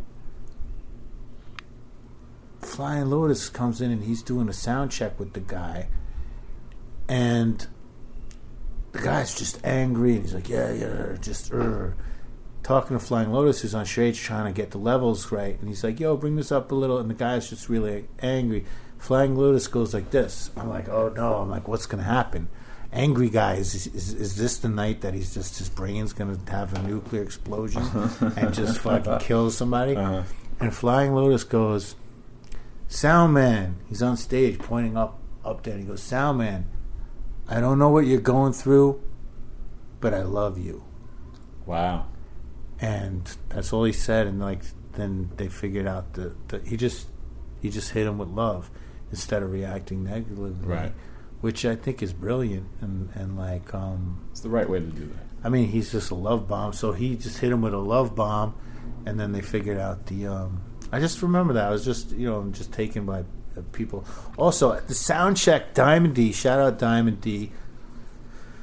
Digging in the crates. Shout out to everybody in digging in the crates. Like, by the way, digging in the crates. Like, what's a deeper production crew than that? Like, do you know how Yeah. fucking talented that crew is? Well, that was a special show we did too. it's just unbelievable. Absolutely, of course. I mean, that's why I put it together. You know, we had to fly Diamond in for that because he doesn't live in New York, and I remember picking him up and taking him to the hotel. And Party Artie, who was affiliated with uh, Showbiz and AG, and um, he had just passed away, like right a few days before that show, and No he was way. like very much a part of the DITC family. Um, and uh, Ghetto Dwellas was, was his group that was typically produced by Show, um, and uh, so that sh- that concert was a, definitely a tribute to him. I remember Big L's brother came to that show as well. If people know who that is, um, yeah, it was just a classic Wow. night, you know, uh, like so many others. Um, and uh, yeah, I mean, we could go on and on and But on. But at the sound check, you know, that knitting factory space was difficult to get the sound good because it was real just bassy, right. you know, and the, and and like the shape of the room was kind of like this weird, like It was a weird room. it was a shape. It was a weird shape. It was just not like a normal shape. So it was tough to get sound. And I just remember Diamond D working out the levels um, with your sound engineer, and the room sounded like incredible. Dope. Okay. And I was just standing there, and you know, th- you could when you stand backstage, you could look through the stage door and, and just kind of catch the stage. And Diamond D was standing on stage, and the door was open, and like that backstage door was open, and you you were like, never open this door, whatever you do, because like you could you could literally go straight from the crowd area right backstage. So like Yeah. you were like, don't open the door. And there was that cool security guy that uh, we would always have conversations. Which one? Do you remember him?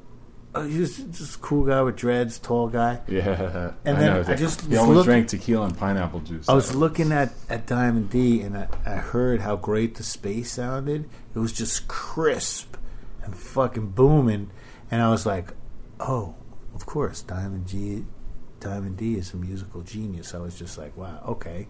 yeah, so he just in. knows what he's doing, Yeah. how to make that space sound so good. Uh, so uh, there was just some cool moments like that where I was real impressed, and um, you know, a lot of these, a lot of these meetings led to, to later projects. I just recently did uh, the Sum of a Man cover for for Diamond D and Sadat X. Did you? Yeah, Oh, that's what's up. Nice. And, you shot uh, Sadat many times at the knitting factory. and it happened based on you know I'd I'd, I'd tag some of the photos because um, those photos were pre having the photo Rob tag, which was done by DG. Shout out to to DG and uh, also BL out there in uh, Queens. Uh, DG who passed away Mm. was a graffiti artist, and he did the um, the tag. So it was before the tag. So I, I went back and added the tag to the, to those to those pictures of digging in the crates. And Diamond D was on Twitter. He's like, "Yo, why are you tagging my flicks?" And so I DM'd Diamond D and I said, "Oh, you know, I was shooting those shows. Those are, are pictures that I took. hmm You know, much respect. I'm a big fan of your work, and if you ever want to do something, you know, let me know." He's like, "Well, I'm working on this project with Sadat X." So a lot of the relationships that you know, chance meetings from from the club ended up turning into to projects, which Yeah, is I love it. I love that, man.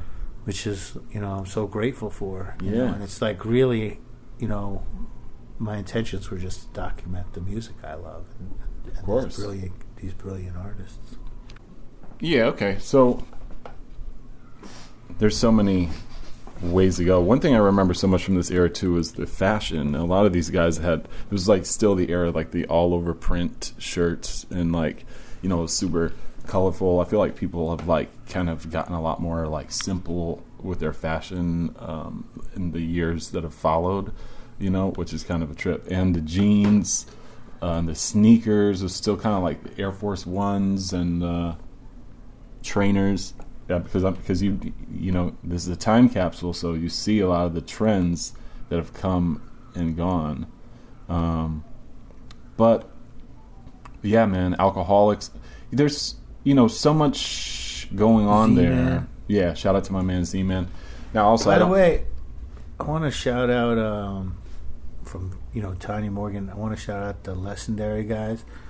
Also, I really got to shout out Duck Down Music, man. Shout them out. Shout, who Like- because you you had a lot of connections with people, so let's get let's get some shout outs out there, man. I don't- mean, I met. I really connected with Duck Down Music at this time, and like their whole crew is just like they're all brilliant. They're all fucking cool as shit, and they make great music. It's and it's just like um, Smif-N-Wessun, Sean Price, um, also the guys that were involved, like Kids in the Hall, yes, um, were involved with them at that them. time. They did several shows. Um, Um, but, But- working with Noah and Drew Ha were they were really great organized. We did a lot of stuff. We did Black Moon with a live band, which was really remarkable. We did uh, shout out to Marco Polo too. Yeah, Double Marco Polo.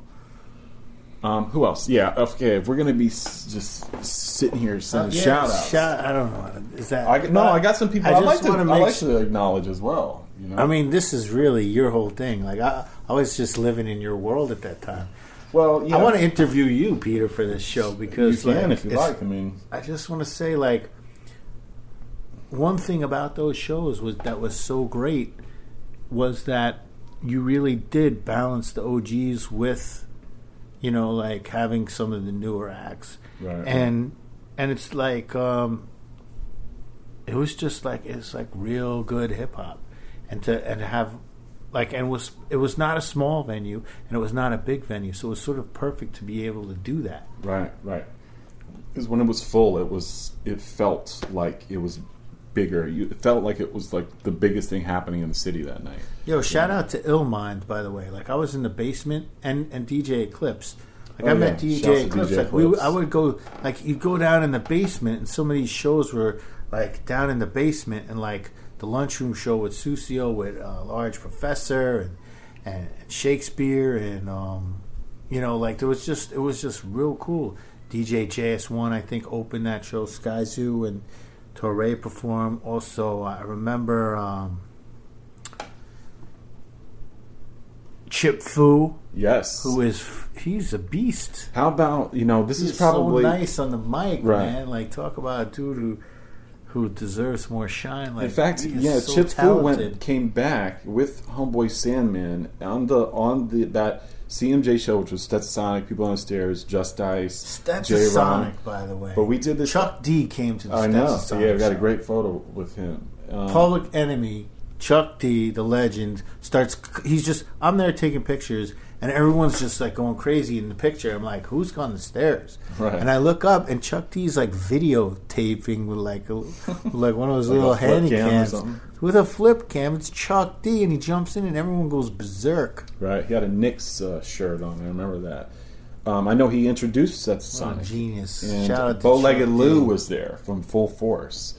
And uh, on that same night, Whodini, uh, Whodini, Ecstasy from Whodini, you know, the, the one of the most, the earliest successful Yeah. act in rap, Whodini.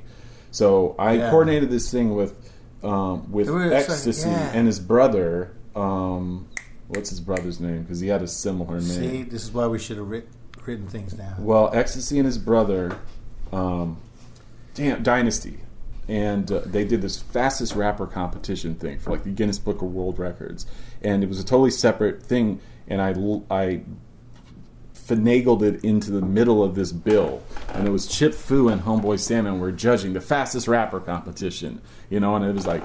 People just going up there going like you know incomprehensible as far as lyrics go or anything like that. But it was to you know, win this prize.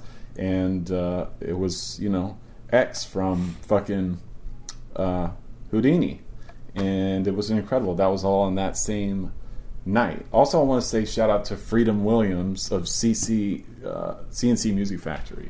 'Cause Yeah. He came out. I think there's, I have a photo pulled up. So there's a iconic, in my opinion, this is one of your one of your most iconic Yeah. pictures. So it's Jeru the Damaja Scoob from The EFX, Alkaholiks. the Alkaholiks, and Freedom Williams from C+C Music Factory, who is actually more like he's more of a head than people who know of C+C Music Factory now. Like he's actually like a real hip hop dude.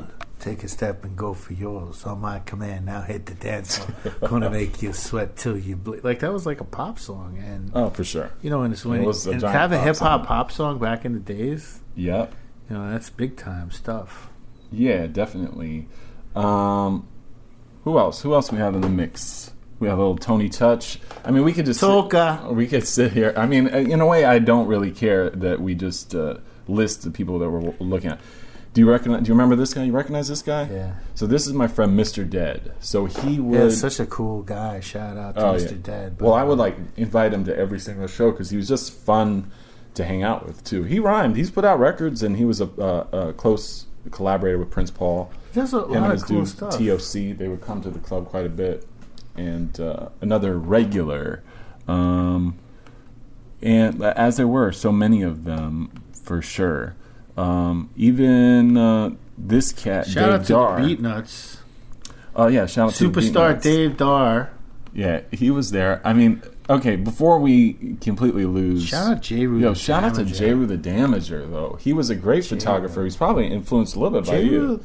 No, no. Come on. Listen, Jeru's been taking pictures the whole time, man. J. Right. To come out with a book one day, please. I hope so. Yeah. Like, he he's shooting film. I didn't know. I'm not.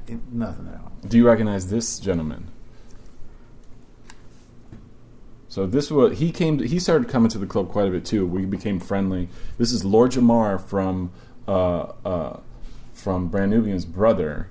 Um, his name was uh, was what was You it? know, I was like, I always thought it was like that dude looks like Lord Jamar. It's his I didn't realize it was his brother. No kidding. Yeah, yeah. He was. I want to say it's Justice. It might it might be Justice. he he was also. What was he in a rap group as well? Nah, like indie no. rap group. no, Was it? he was just hung at- out. He's just uh, I don't know what he did. Was uh, he at the lunchroom show? Nah, downstairs? nah. He kind of came for the classic, the '90s stuff. Um, he would come through. I would be like, "Yo, Shout come out through." to Craig just- G, by the way, yeah, Craig G. legendary Juice Crew. Greg Nice, who was off often at the club. You know, Greg Nice at first didn't want me taking his picture at all. Like I would be, he'd be Really? like, "No, no, please don't do it." he warmed up to you pretty quickly, though. It seemed like. You, No, you I think there was one night he's like that night he's like, "All right, I'll do a picture with Peter." Um, who else? There's a couple other people I want to send shout outs to. To Lord Scotch, who's in a few of these, uh, not uh, at this particular show, but because we're looking at the the the Das EFX J with the Damage Big show. Jeff, shout out to Big Jeff. Yo, Big Jeff is a staple in New York City. Now he is in many of your photos. He was always on the guest list, and uh, He's just everywhere. he is everywhere. I go to some little thing, and I don't go out like I at all like I used to. I rarely go to shows. And Big Jeff, man, is still holding it down. And uh, what a, a New York, you know, luminary, nightlife character. Yeah, and he's he has um, produced a lot of shows as well. Absolutely, yeah. More so, he's yeah, producer, host, curator. Do you recognize this gentleman right here? I sure do. OG Chino. Yeah, OG Chino. We worked together on a uh, on a large Professor album cover. Oh yeah. He used to manage uh, X-Ecutioners. Was um, he created a lot of? He moved like- out to California. Yeah, he has a great um, restaurant in Koreatown in L.A. Get Um, out of town. That's cool. Yeah, yeah, definitely. He's still working with music and stuff. Um, shit, uh, my man AC, Kirby Dominant, uh, Ryan Sikorsky. These are all guys that would be like backstage often. Because I would always, I still do Yeah, this to Dolo. this day. Yeah. Shout out Ryan, who's now. Uh, What's he up to? he, I think he's living in Florida. Oh, okay. Great dude. When I was in high school, I used to order records. I used to call him up on a landline. From Okay. Fat Beats. Yeah, from Fat Beats when it was in the East Village, when it was the little tiny original Fat Beats. I'd be like, hey, what? I'd literally call Ryan Sikorsky up and be like, what white labels do you have in stock this week? You know, what bootlegs do you have? And he would he would be like, let me check real quick. He'd like walk across the room and be like, I got the Smif-N-Wessun, nothing moved but the money. I got the Rakim bootleg, and I'd be like, I'd just buy them and give them a credit card over the phone. He'd write it down and charge it and shit. That's uh, in like 1995. Um, so anyway, Lush Life. Lush Life, that was his brand. That's right. So, what I'm hoping with this conversation that we're having is that it could possibly lead to us maybe being able to do a show, a showing, a gallery show, an opening, or a book of some kind, or all of the above, um, where we remember this period of time that you captured, Photo Yeah, I Rob, think we should at the Knitting book. I think we should do a book, man. I think we should do a book on You know this, any this publishers? Um, I mean, maybe we maybe we just start make some prints, do a show, and have a little party, and then and make put a book together or something. could be like a like this conversation could be the spark that does a little show like a little gallery show. And from that is the catalyst to possibly do a book. And then we do a larger show around the book release or when it's ready. And then uh, you know kind of try to see where we can take it I think that that's just an idea though I think you know I would if we do that. I think it would be. I really would love for it to have. Um, I would love for the stories f- from the musicians' perspectives to be the highlight, rather than, you know, oh, hey, look at this photographer talking about yeah i, I, want to hear like, I, I would love to hear like like the stories from like, you know, like like maybe like what if we let would, would, would Prince Paul be interested talking about like getting back together with Stetsasonic and doing that show and like, you know, or like what was it like for um, you know, digging into crates to come together and have the guys really talk about their experiences because, Right. like, really, uh, you know, from from a, a, being a hip hop fan and and having these pictures, like, what's I think was more interesting is is the the stories from the musicians' perspectives. Like, there's some crazy stuff that happened, like yeah like some of those nights, and um, Well, I think because our perspective is from two different Yeah, think my- vantage points. you yeah, know? like you were I- just you are in the zone. You're you're shooting the whole time, and people were walking past your lens. You're capturing them. I was running up and down the stairs, running back from front of house to the office, to the to the to the box office, to the you know people not being able to get in. It's like the artists and some of these characters that were regulars in the backstage. They were the ones that were actually like having fun. You know, like they were part of the party. They were the party. We sort of facilitated.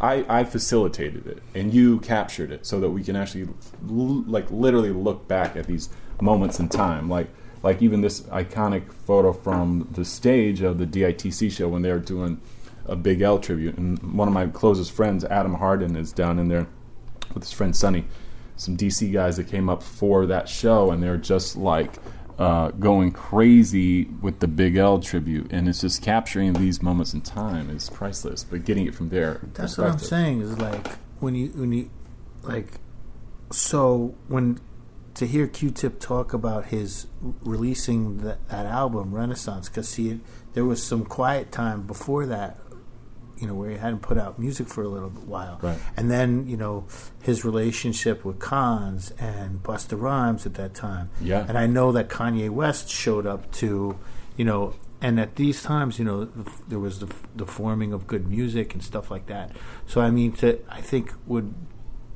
would be even more interesting um, to have like maybe I, I wouldn't mind staying out of the text of the book and and and the maybe the book should really be the story uh, the stories of the musicians from their perspective Yeah, because, um, I, I think you might be onto something. you know having like a you know the photographer talk about it yeah that's fun and I think fun for a podcast but exactly. but what's important to the music history and you know is is the real music history like Right. you know because it's like sometimes like you know i remember there'd be nights where music you know like a musician you know, musicians would meet and and like they would do a joint together. You know, Right. a couple weeks later.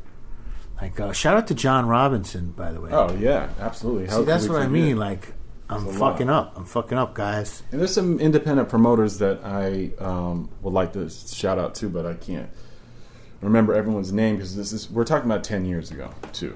Uh, you know, so there were some great guys that brought shows to the club that you shot. A lot of times when you would see like Emilio, uh, what was his last name? Rojas. Yes, or like uh, Yo, Emilio's work has changed. Like, and you also see guys' work develop over over time. oh for sure, Like, you know, the um, certain MCs have gotten so nice. yeah, you definitely. know, you know, we'd see some early shows and be like, "Oh yeah, they got potential and stuff," and then like, You know, someone we haven't talked to at all, and this might be a good one to maybe start to end the show on close with. And I know that, that you love this group. I adored them and uh, really, truly enjoyed working with them. And uh, they sort of were an anomaly because they were the kind of the only women performers in the whole mix of it all. But Nola Darling, yeah, you know, it's like I love. I know they moved to California. Yeah, they both moved. I don't think they're making music together now, but like really talented, um, just really talented, cool like singer MCs, uh, beautiful women, beautiful strong women. Yes, gorgeous, Um, sophisticated, and uh, just like the stage show. It was a great mix of like Yeah, Genres, Yeah, shout shout out to Alex and Jack. By the way, I think they're doing some acting now. yes, I think in, so. in L.A. You know, which is you know not not surprising to happen out in Los Angeles. Yeah, I've seen Alex in LA uh, uh, in recent years. She came to a show, People on a Stairs show. I did at the Troubadour, and she came through and hung out, and it was like a special treat to see her because yeah, they they would really they worked hard. I made a some great shows. cameo in a Nola Darling video. Word. Yeah, like I'm just a guy checking them out, walking by down the street, and like I like look, lower my glasses, and I think Oh there's so God. many ca- cameos in that video. I think there's like, it's like Fresh Daily's in the video, Homeboy Sandman's in the video. I think like um, guys from Kids in the Hall are in that video. Like, there's a lot of cameos in there. They had a cool movement going on, like that collective of people. You know. Yeah, it was, it's, it's just really, um, yeah, it was just, it's a great time, great time in my life. I'm really grateful to be a part of it. I want to thank you. I want to thank personally. you, thank you for your time. No, I'm grateful to be there, man. Like I think, See, if you weren't there, that though- defined was you know that and the Brooklyn Hip Hop Festival. Really Oh yeah, because you were you, you were a big uh, part of. and and really opened up doors for me. You know, because like Yeah. you know now now you know praise the Lord. I've been published in in you know every every um, hip hop magazine and every hip hop um, website, Right. and without having done uh, the work at the Knitting Factory and and the Brooklyn Hip Hop Festival, that would not have happened. So shout out to Wes Jackson and Yeah. you and, and uh, Peter Oasis and uh, you know I, you know I'm not you know uh, I know the guys. fr- Um, I think know, that's being picked up on the mic. Um, I'm crumbling a paper in my hand. Just you know, my access is based on the kindness of you know. I'm not. I'm not photographing a show if someone doesn't say, "Hey, Rob, you can come." Right. You know, and so mm, my career is based on the kindness of others, and and the and have it, to be able to document brilliant performers. So. Uh, um, I, I'm just grateful. I'm a hip hop head with a camera, and I take Yeah. pretty good pictures. I work hard on my craft. I know I'm good at it, and I work hard to do it. You know, it's not like I'm just standing there pushing the button. right, right. But within the same within the same word, I, I do not take credit for. You know, I'm I'm photographing brilliant people. You know, so I don't want you to confuse me with with, that. I'm documenting these guys. So Yeah. I'm not I'm not here to do that. yeah, I mean, listen, I spent a lot of Grateful, grateful to photograph this and be a part of this brilliant culture that's filled with just just love and goodness. And um, uh, you know, if any of the musicians that have helped me and allowed me to photograph you. Um, I love you, and I'm grateful to do it, and I thank you. All right, man.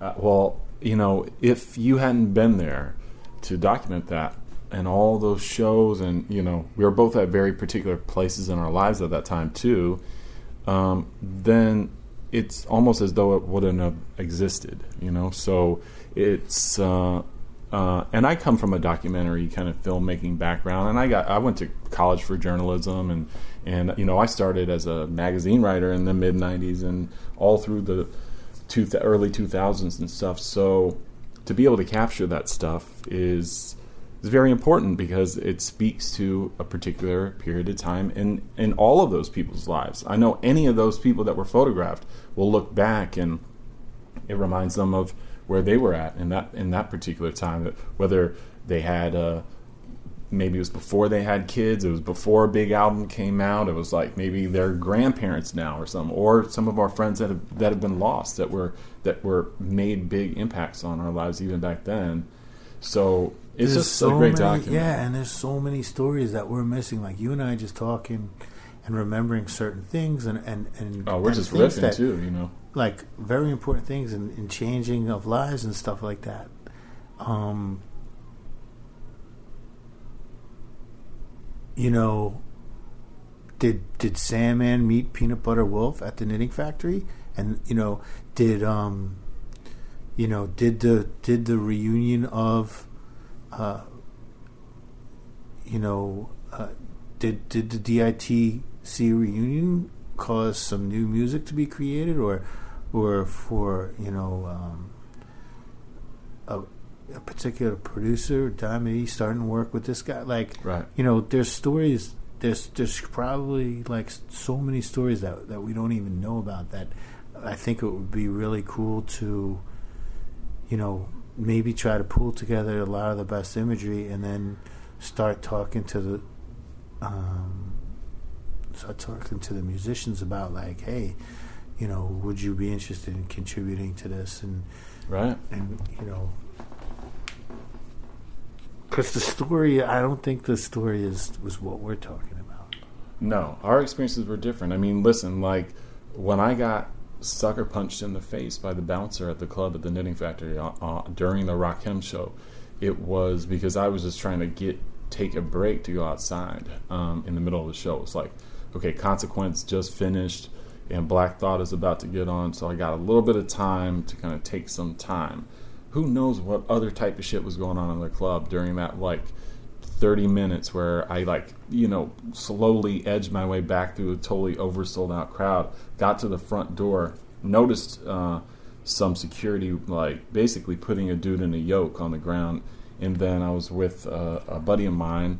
I motioned towards them and and, uh, and acknowledged what was going on before I could turn my head back around. Whap! I got like you know punched in the side of my my but it eye. wasn't an accident like It was an he- intentional sucker punch that was aimed directly at me because he he didn't like that I was you know observing them and he he took it a certain way and I wasn't firing shots at nobody but that was a catalyst for a whole bunch of other shit because there was a lot of other guys who were friends of mine that are you know maybe a little more aggressive than I was so that whole shit you know, people wanted to get at him, and I had to tell them, please don't do anything like that. You know, like I'll I'll take an L on that. You know, I didn't get knocked out, and I didn't get knocked down, but um, I did get a you know I did get hit hard with a fist by a guy that's like twice my size, and I was like, you know, you know uh, and it was what it was. But that was just one experience in a night full of all types of crazy shit that went down. yeah that you know. night was just like the best night of my life it was like no i mean Nah, I feel you. It was for a lot of people. experience like Yo. that night right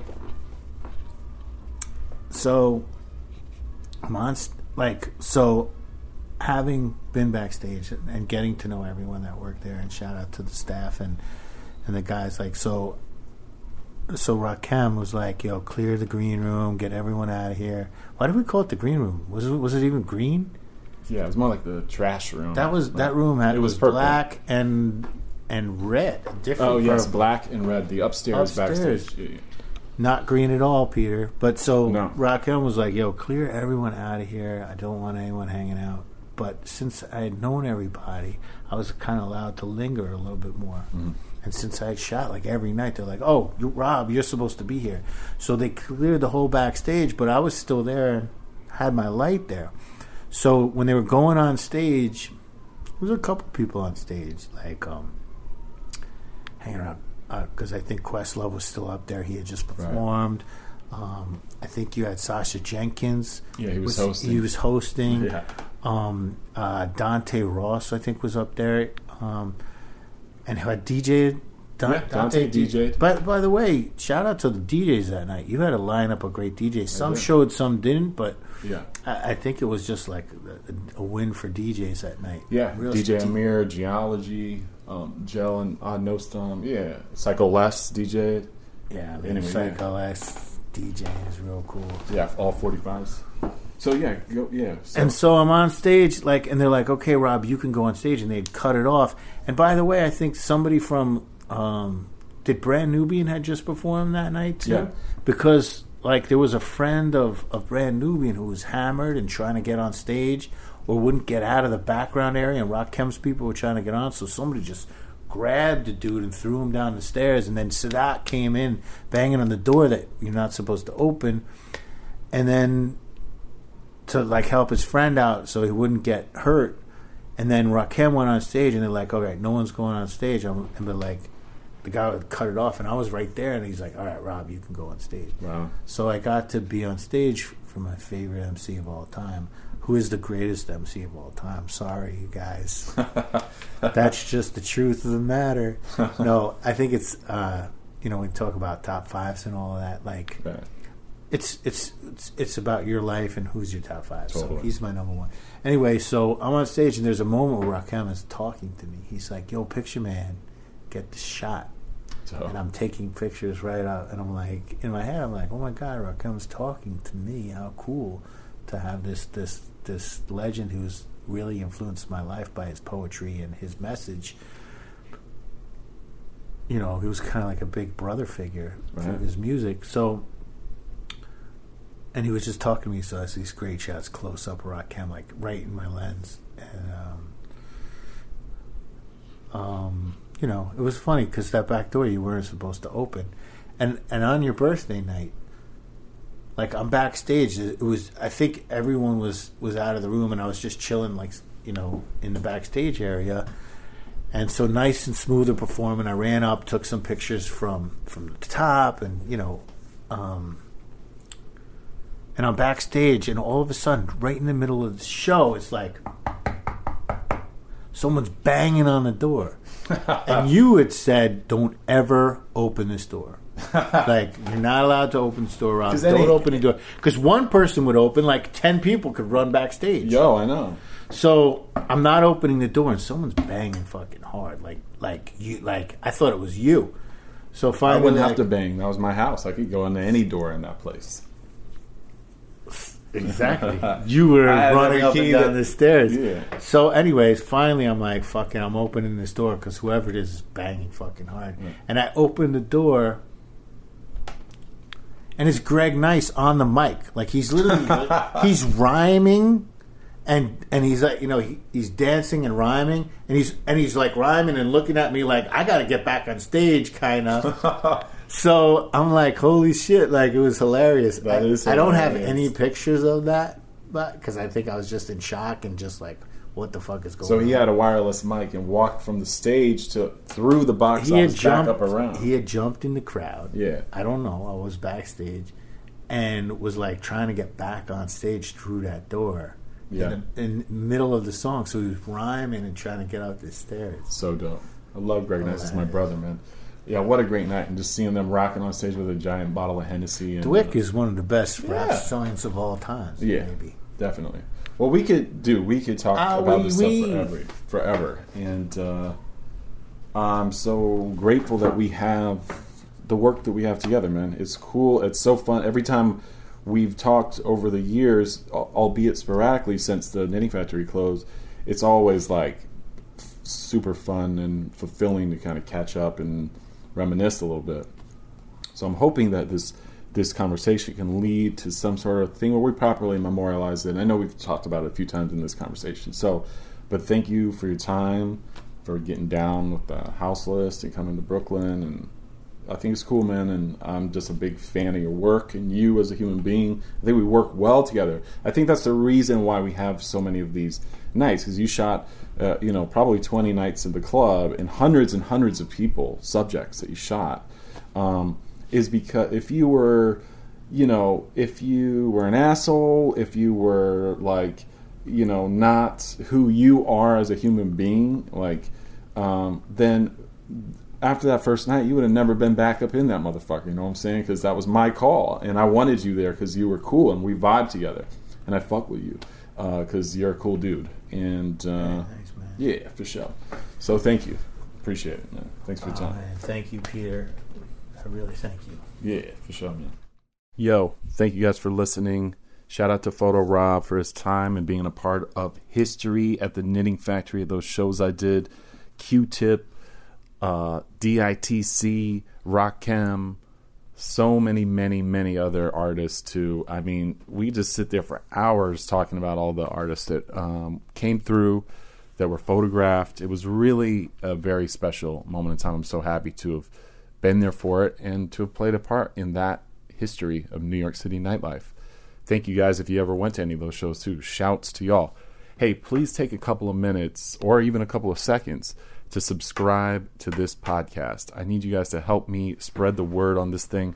If you're on iTunes uh, or Apple Podcasts, rather, please rate and review it. Just take a second to just hit that five star like button. It goes a long way and uh, let me know should I do a Patreon? I need to figure out a way to generate a little bit of operational uh, costs to keep this thing going. If you guys want me to keep this doing once a week, um, I might need to figure out a way to generate a little bit more revenue than whatever I can scrape out of the bottom of my piggy bank.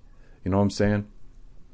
So, uh, with that being said, Thanks. Again, every episode is edited and engineered by CJ Stewart. My name is Peter Agoston. I'm the host and producer. You have been listening to the House List podcast. Tell somebody, all right?